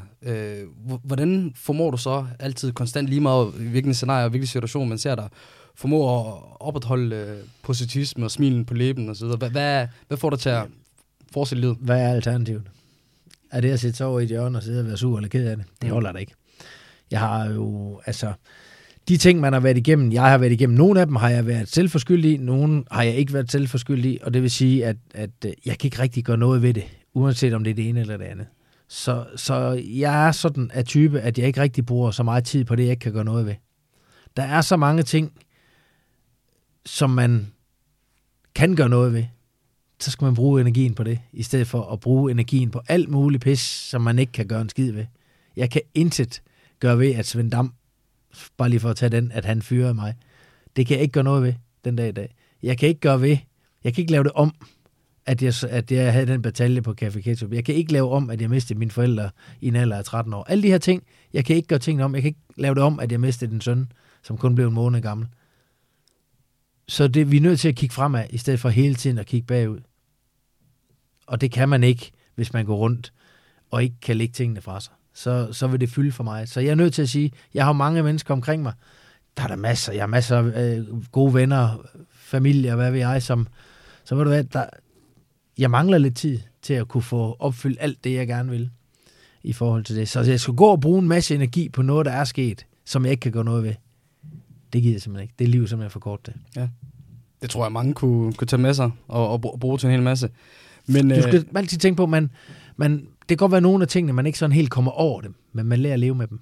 Ja. Og det er bare vigtigt, at man ligesom kaperer det, at man kan, det må vi skulle leve med, at det er sådan, det er. Sådan er livet. Men vil du også sige, at det måske kernen af det der, at man skal forstå, at man skal kunne lære at leve med dem, og ikke komme over det? Jo, men det er jo fair nok. Altså, hvis man for eksempel har mistet en familiemedlem, eller en god ven, eller hvad ved jeg, jamen, det vil da sidde i en. Fordi hver gang man kommer til at lave en eller anden, så tænker man måske på den person, som man har mistet. Altså, nu har jeg jo tatoveret på min arm, har jeg jo tatoveret min søn Jons navn, ikke? Så det vil sige, hver gang jeg går i bad eller et eller andet, så lægger jeg jo mærke til det, og så tænker jeg på det. Det vil sige, jeg kommer jo aldrig helt over det, men jeg lever med det, og jeg lever fint med det, også fordi at det er ikke noget, der går i glemmebogen i forhold til det. Og sådan er det, tror jeg, der er med mange af vores historier af den lidt mere alvorlige kaliber, ikke? At man siger, okay, ved du hvad, Det er helt fair, at det sidder i kroppen på en stadigvæk. Men det skal jo helst ikke sidde så meget i kroppen af en, at man ikke kan komme videre derfra. Fordi man har altså et langt liv, som man skal have noget af. Godt liv for de fleste, og have noget af. Man har folk omkring sig. Nu i mit tilfælde, jeg har jo flere børn, kan man sige, som man også skulle være klar på, og man skulle have opfostret og så videre, at det nytter sgu ikke noget, at vi som mor og far bare satte os over i et hjørne, og så tænkte vi, nu ordner det hele. Så det gør det jo ikke. Så man var nødt til at hanke lidt op i sig selv, og så komme videre, uanset hvor tragisk det må være, uanset hvad man et eller andet sted bliver udsat for, så må man sgu se, at man ikke kan komme videre. Yes. Noget, jeg tror er modsat tragisk og negativt og nederen, det tror jeg må være dine forskellige tider og samvær med Thomas Gravesen. Der er jo gået mange rygter og historier om jeres tid på landsholdet, og hvordan ellers både styret hierarkiet og lavet spas. Hvordan husker du, og det er stadig nok dit veje i forhold til Gravesen og tiden på landsholdet? Som en fantastisk tid. Altså, Thomas er jo en af mine rigtig gode venner. Ser ham, vi skal faktisk spille paddeltennis i morgen. Ja. Så, fed sport. Fed sport, ja. Så der skal vi endnu køre en stor sejr hjem. Og det glæder vi os til. Men nej, det husker jeg jo. Det husker jeg for at være en fantastisk tid med ham, fordi at han var suveræn at spille med. Ja. Altså, det gode ved det er, når man spiller landsholdsfodbold, så ved modstanderen ikke, hvad man taler om, og det gør dommeren heller ikke. Så man kunne hurtigt lige sige til Thomas, hvis der nu var en fra modstanderhold, der lige skulle have en over benene, så kunne man lige sige til Thomas, der er ham der nummer 7, der ikke, så skulle man satme se Thomas, men hvor er nummer 7, mand? Så han var helt oppe at køre, ikke? Og det var jo fantastisk. Man kunne jo sende ham rundt, ikke? Og så var han bare en eminent fodboldspiller. Altså jeg synes tit, folk glemmer. Ja, det gør de 100%. Altså, jeg har kun spillet med Michael Laudrup, som havde en bedre teknik end Thomas Gravesen. Okay. Rent udsagt. Altså, spillede med. Ja. For jeg har også spillet mod Zidane. Jeg tror, han har en okay teknik. Ja. Men spillet med, der har jeg kun spillet med Michael. Thomas er en fantastisk teknik. Fantastisk teknik. Og han kunne det hele som fodboldspiller. Hvad er nogle af de sjoveste minder, du har med ham? Og det behøver sikkert være noget omkring landsholdet og på fodboldbanen. Nej, vi har lavet så mange. Vi har lavet så mange mærketing. Altså, det er jo fuldstændig ude i drengerøvskategorien, så... Så vi har lavet mange mærkelige, tåbelige ting, og vi ligger og slås og roder rundt på gulvet. Det gør vi den dag stadigvæk i dag, men altså, jeg kom hjem forleden, da jeg kom hjem med 2 blodige knæ, og sådan noget, han skulder, der var hele rykket af led, så vi, altså vi... Og det er jo ikke, fordi I var... Nej, vi havde det bare sjovt. Så nej, vi fortsætter bare det her. Det tager lidt længere tid for os at komme op og stå, når vi er færdige. Lad os sige så. Vi er jo ved at komme op i årene. Så nej, men det var fantastisk. Det var en god tid med ham på landsholdet. Der skete altid noget. Thomas der er fuld gang i fra morgenstunden til aften, ikke? Ja. Så et rigtig legebarn. Så han skabte god stemning, god atmosfære, og han holdt folk til, lad os sige sådan. Var det nogen også lidt for meget af det gode, når I f.eks. var på klubhold sammen i Hamburg? Så kunne man lige... Ja, men jeg nåede ikke ret lang tid der. Nej. Vi boede på valg sammen på træningslejren. Vi boede også tæt på hinanden i England. Ja, der var vi sammen i weekenderne. Det gik godt. Men da jeg kommer fra Duisburg til Hamburg, der er Thomas jo i HSV, og der er vi på træningslejr i Østrig, men på træningslejren, der bliver Thomas solgt til Everton. Så han rejser faktisk på træningslejren, og der er vi lige sammen nogle dage der, og det er godt, at jeg ikke skal bo på værelse med ham hver dag, lad mig bare sige sådan, fordi at det... Men man kunne tage sine pauser fra ham, når der var behov for det. Ja. Men han er også blevet lidt mere rundt med årene, så det er ikke, det er ikke helt i samme tempo, som det var engang. Ja.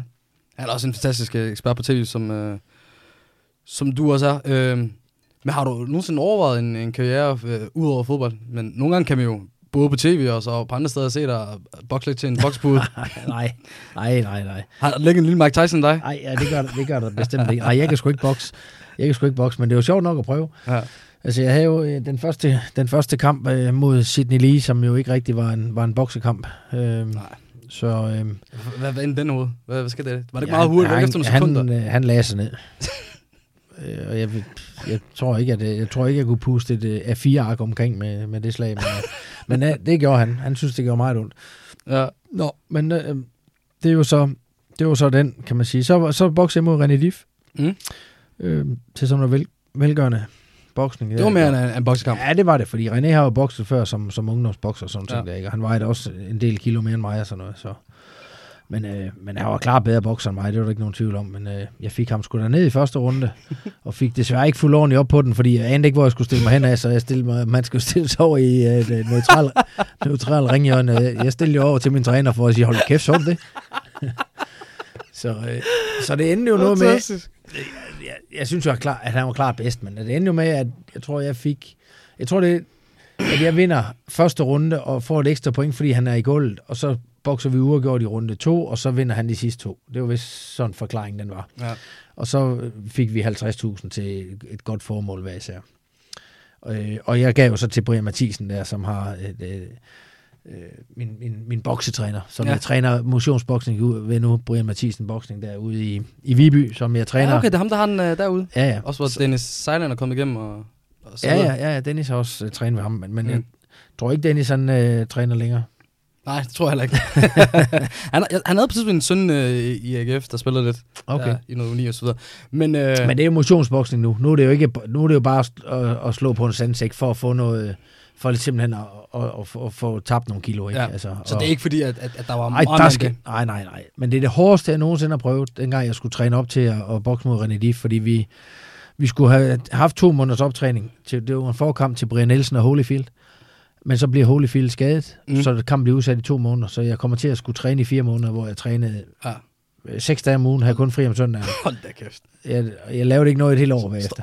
Jamen, jeg var så færdig. Jeg har da prøvet noget hårdt. Var det ikke svært at holde køren der? Så sidder du og tænker, altså, hvad fanden? Altså, nej, for vi trænede, altså jeg trænede jo bare. Det var jo også blevet sådan lidt en...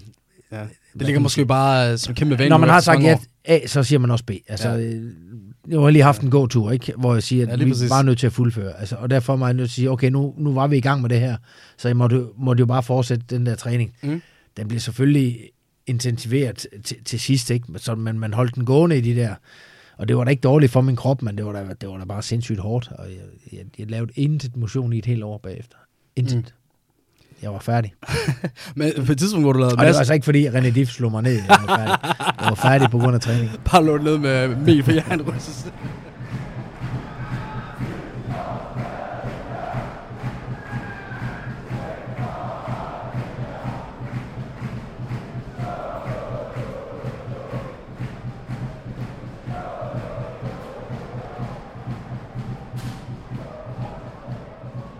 Men en periode af tid, hvor du var mere end aktiv, var jo selvfølgelig både din fodboldkarriere, men spiller og din landsholdskarriere. Martin Jørgensen, Leon Andreasen, Stig Tøfting. De tre navne har haft til fælles er, at det er de eneste spillere, der har haft en fast tilværelse på det danske landshold de sidste 30 år, som kommer gennem AGF's ungdomsafdeling i Aarhus. Hvad synes du? Synes du, det er for dårligt? Har du en idé om, hvorfor det har været sådan? Så Claus Thomsen var jo også med. Det er rigtigt. Mark Riber. Jeg glemmer Riber. Flemming Poulsen har også nået at spille lidt ungdomsfodbold. Nu ser vi 30 år. Vi kan ikke blive med at trække den.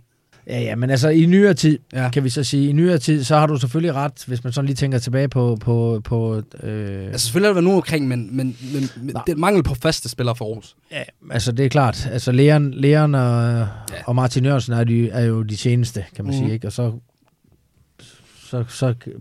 går jeg vel ind under kategorien efter dem. Ja, altså det er jo længere, hvis man tager Aalborg eller Odense eller Farum for den sags skyld.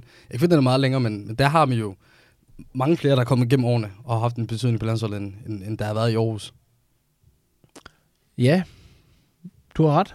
Men det er vel også noget, de vil lave om på, tænker jeg. Og så har du det om... Ja, men så hænger det vel også... Altså, det kan godt være, at nu nævner du Farum, men det er jo ikke i Farum, de er blevet landsholdsspillere. Det er jo først efter, de er kommet fra Farum, altså fra Nordsjælland, at de er kommet ud, at de så er blevet landsholdsspillere, ikke? Fordi at det er jo sjældent i dag, at vi ser nogle danske spillere spille på de danske klubhold, og så være på landsholdet. Der er jo ikke ret mange. Når nu ser udtalelsen her, Kasper Hjulmand skal udtage de her 26 mand. Så er det fleste fra København? Ja, hvis der er nogen landsholdsspillere, så er det vel fra FC København, eller måske... Brøndby, ja. Altså man siger, Lukas Andersen i OB var jo godt bud på det, men han har jo været for lang tid skadet. Mm-hmm. Men ellers, som man siger, så er det jo spillere, der er i udlandet. Men det er klart, det er jo spillere, der har været igennem et ungdomsforløb i mange klubber, kan man sige, ikke? Og hvis du kigger på spillere, der har været igennem et ungdomsforløb i AGF, og så er på landshold, jamen, så er vi jo tilbage til Leon Andreasen, Martin Jørgensen, og måske mig som de sidste tre. Det er klart, ikke? Og, men det er jo også noget, nu nævnte vi tidligere, altså Albert Grønbæk, Hausner, som bare lige for at nævne et par stykker af dem her, ikke? Jamen, altså, de er der gode muligheder for, at det bliver måske det næste, vi kommer til at tale om. At det også Grønbæk? Jeg synes, det er meget interessant. Ja. Meget interessant. Helt klart. Ja. Det er fanden, du siger. Så vil jeg gerne give dig 5 hurtigt, som du ikke behøver at tænke for meget over, eller sige så meget, men det tror jeg heller ikke, du har. Først, jeg tænker jo ikke, før jeg taler. Jamen, så er vi 2. Hvad er dit yndlingskændnavn? Der er mange, der er Tøffe, der er Blæne. Tøffe er fint nok. Tøffe er, yes. Ja, det er fint nok. Hvad synes du dengang, da Richard Møller... Jamen, det var fint. Det var fint. Det var jo plæneklipper. Det var jo lidt ligesom det der med at være over det hele, ikke? Ja. Altså, det er sjovt, når de på engelsk der siger, the lawnmower, ikke? Altså, det. Men altså, det var jo det der med, at du ved, at han mente måske, at man kunne tage det 2 forskellige måder. Enten at man var over et hvert græsstrå, ikke? Eller at man fløj lige henover. Okay. Men nu hvor du sidder og snakker med den her oversættelse på engelsk, så sidder jeg og tænker på, altså, hvad fanden er de så kaldt i England? Det kunne ikke rigtig kalde dig Tøffe. Er de så kaldt Toffe? Eller Stig? Ja, de kaldte mig sgu alt muligt, tror jeg. Men der var også Toffe, det var det også, men jeg tror, det betyder noget andet. Altså, så... Nå? Men ja. Altså, i Kina, der hedder jeg tofu, ikke? så det var... Nej, men det er sgu fint, men selvfølgelig, vil jeg sige, jo ældre... Altså, efterhånden, ikke, så begynder man også at se, at nogle af ens venner og bekendte, ikke? De har en hund, de kalder Tøffe, ikke? Altså, så... Jeg tænker også på et eller andet tidspunkt, når jeg engang bliver, hvis jeg når at blive 70 eller andet, skal jeg så stadigvæk hedde det.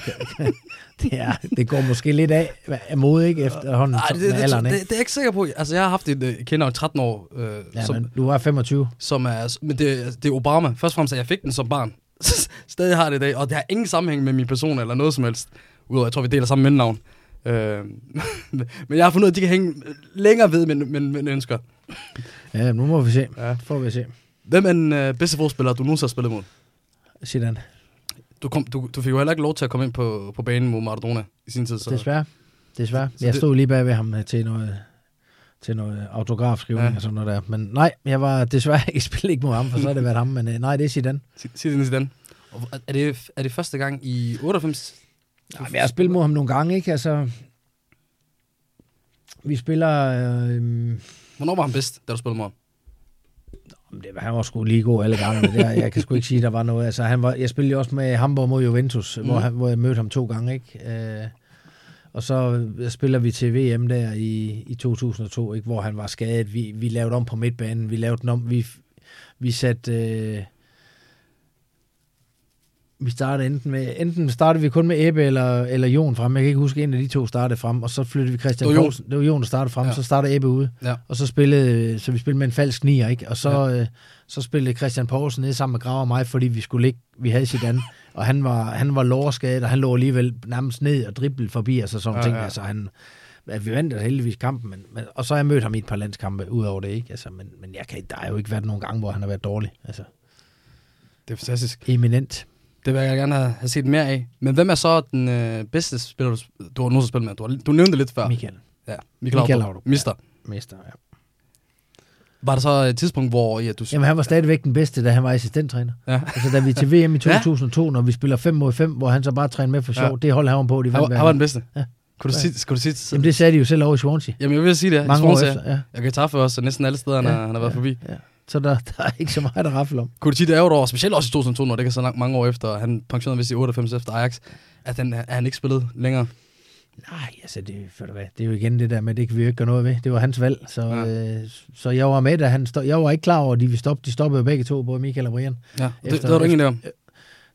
Nej, jeg vidste ikke, altså, det tror jeg ikke. Jeg var jo ikke så tæt på dem, at de fortalte det til mig, men om de har fortalt det til andre, det ved jeg ikke, men de offentliggjorde det jo efter vores nederlag til Brasilien i kvartfinalen i 2002. Mm. Yes. Og hvad har været den bedste kamp i din karriere? Allerstørste? Jamen, der er jo, altså... Så jeg kan jo ikke komme udenom den kamp, vi vinder pokalfinalen over i Parken mod Brøndby 96, hvor jeg selv scorede et mål og bliver pokalfighter. Den vægter jo selvfølgelig højt. Havde der været en eller anden pokal, eller en eller anden finale, som Flemming Poulsen kunne nævne om i Europamesterskaberne i 92, så kunne man jo nævne den. Det har der ikke været, men derfor var der jo stadigvæk min debut. Der er jo stadigvæk noget, jeg tænker på. Min sidste kamp for landsholdet, da vi spiller mod England i 2002, den tænker jeg jo stadigvæk på. Ja. Jeg byttede trøje med Beckham og sådan ting, så den tænker jeg jo stadigvæk. altså, der er jo nogle ting, der sådan florerer op i knoppen på en, ikke? Men, fordi at der, men det allerstørste oplevelse, det er vel nok den der år, da vi vinder i parken, fuld hus i parken, og Brøndby-fans, som også rent faktisk accepterer os fuldstændig, for vi går ned til vores egen fans, og så går vi en runde, og de er blevet på stadion, og de klapper faktisk af os, da vi kommer derned. Altså, ja, det, stor. Ja, det er jo ikke det, man forventer normalt. De kan jo ikke fordrage. Altså, når jeg nu mener AGF, tror jeg, så er der nogle andre ting, og jeg får sagt og kastet imod mig. Så det er det, jeg mener, og sådan er det jo også normalt, men de var... Det var sgu en meget fin gestus, der kom fra dem af. Hvilket hold var så det hold, du allermest ville slå gennem din karriere? Det kan også være landshold. Nej, men det har ikke sådan haft med landshold, at nogen, men det har været de her kampe, vi har haft mod Brøndby. Det har altid været nogle fede kampe, fordi at den stemning, der har været på Brøndby Stadion, altså, selvom det var fans, der var imod en, altså, så synes jeg altid, det var sjovt og fedt, at de var så utilfredse, at de buede, og de var sat, de kunne ikke lide mig. Og det kunne jeg godt lide. Altså, det var bare med til at tænde det endnu mere op. Jeg synes, det var fedt.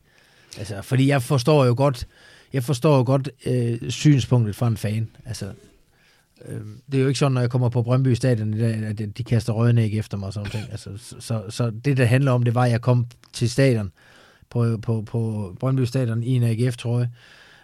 Og Brøndby og AGF har jo altid haft en beef, ikke? Altså, så sådan var det jo.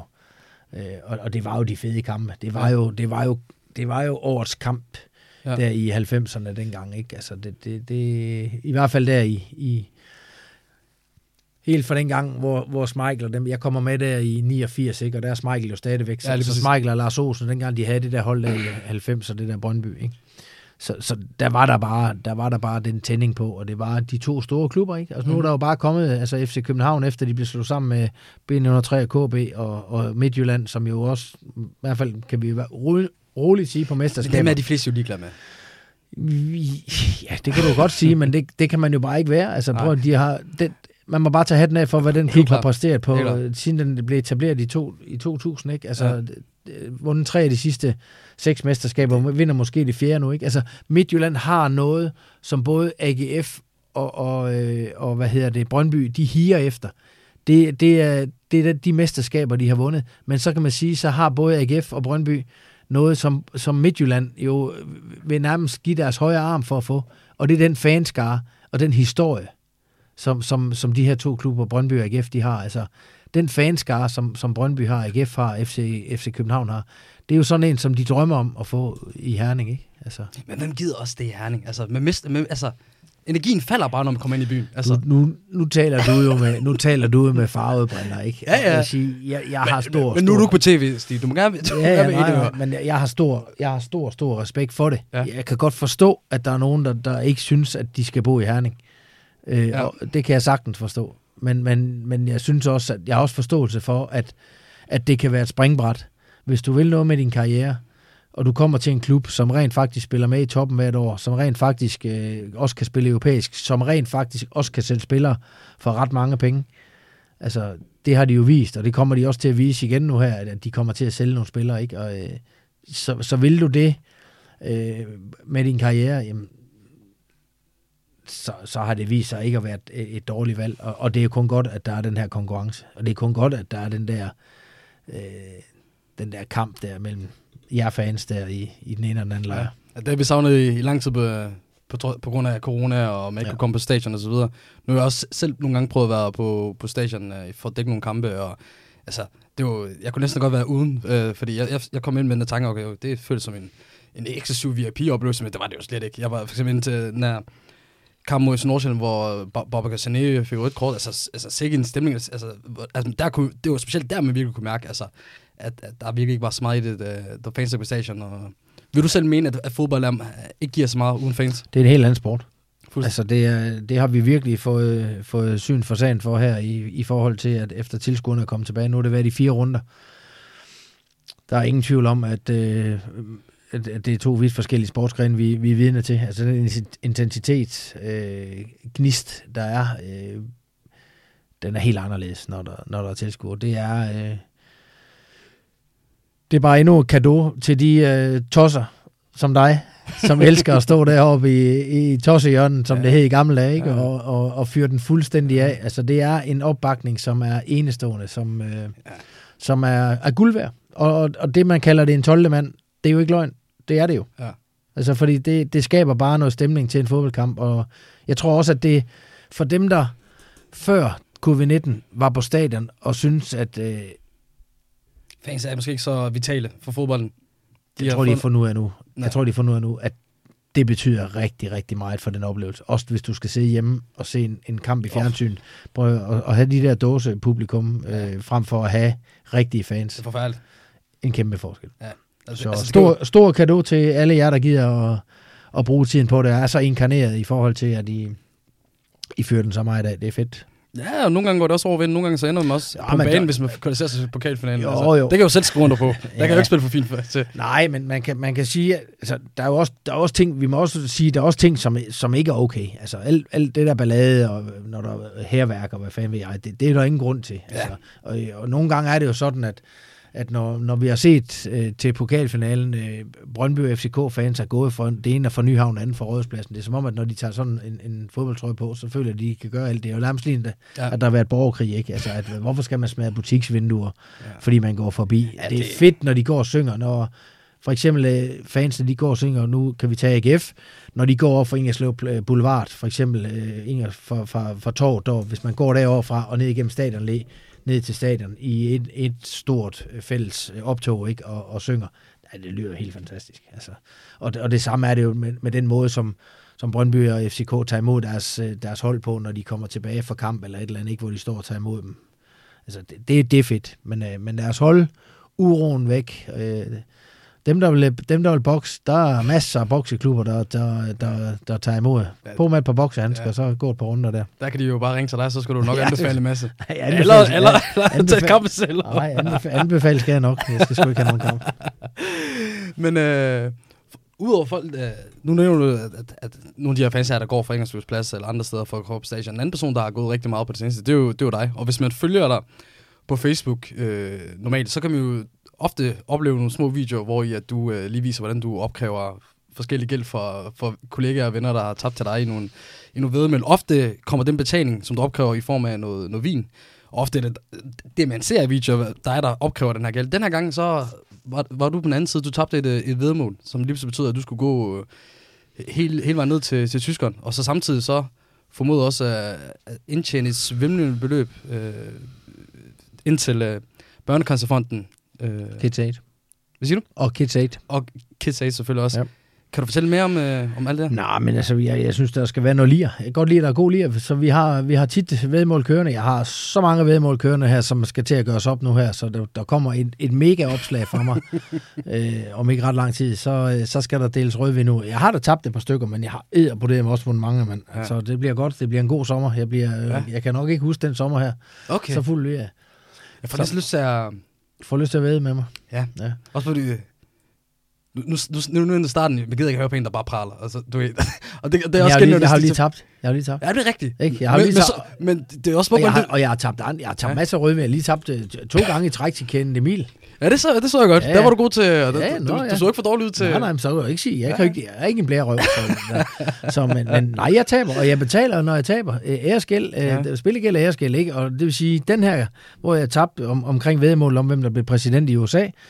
Jamen, der var meningen, at der både Mirko Reimer Elster, som er hvad kan man sige, kommentator og ekspert på det amerikanske. Han boede i Flensborg på det tidspunkt, så vi skulle aftale, at taberen skulle gå ned eller op til den anden. Så hvis Trump havde vundet, skulle han gå til Aarhus. Og så havde jeg allerede besluttet mig for, da jeg gik til Herning sidste år, da jeg gik op og afleverede kampbolden mellem Midtjylland og AGF, at hvis jeg nogensinde skulle ud og gå igen, så skulle jeg samle nogle penge ind. Og derfor valgte jeg de to, Børnecancerfonden og Kids Aid, fordi jeg har haft med dem at gøre, og sige, nu prøver jeg lige at give mit take på det her, og så samle nogle penge ind. Og at det så kommer op over 1 million, var jo fuldstændig vanvittigt. Ja, kraftigt, men det er jo også stor tak til alle dem, der gad at følge det, og synes, det var en sjov gimmick og sådan noget, ikke?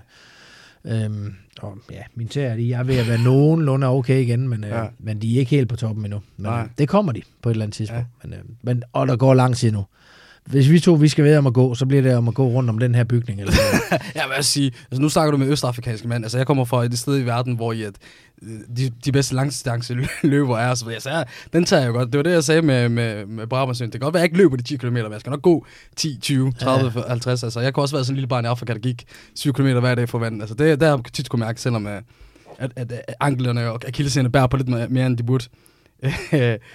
Men hvordan husker du dit forhold til fansene, og tror du på, at man stadig kan have tæt til fansene, som man havde en gang?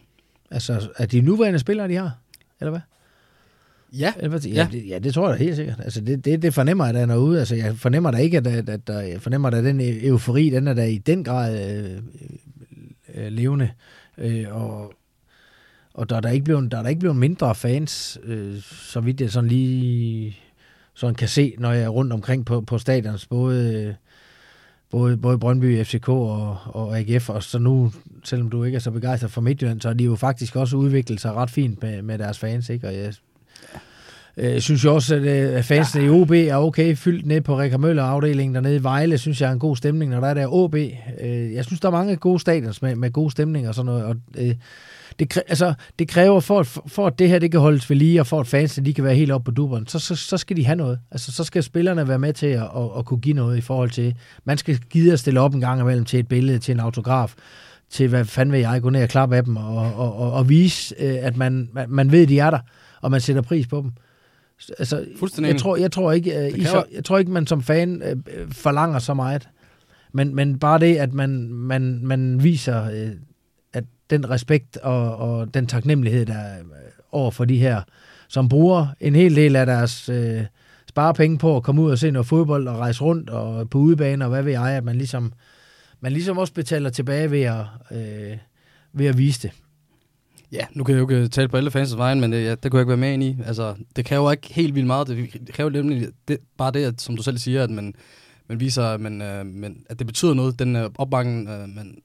fans, der giver til spillerne, og man kan give lidt tilbage, om det er på banen, eller om det er ved at komme ud og lave en Fenerbahce, som du så også er så god til at gøre. Det kan være en af de ting. Men Stig, jeg har ikke så meget mere til dig. Du skal have en kæmpe stor tak for din tid. Velbekomme, det var hyggeligt. Jeg håber, at vi får trukket nogle lyttere til truet der, så de kan få en lille eftermiddagslur, og så høre en god fortælling. Ja, altså hvis vi kan det, efter at have haft dig i studiet, så ved jeg virkelig ikke, hvem vi så skal trække ind. Så lukker vi. Altså, det er vores store lod. Altså, det gør vi. Altså, vi har stadig alt budget, alt muligt på det her. Vi skulle se alt ting, vi gør klart. Det er simpelthen en parkeringsplads. Det var budgettet. Og det er vi at arbejde med, så please hjælp os. Og tak for lytterne derude. Velbekomme. Kom så, de vi.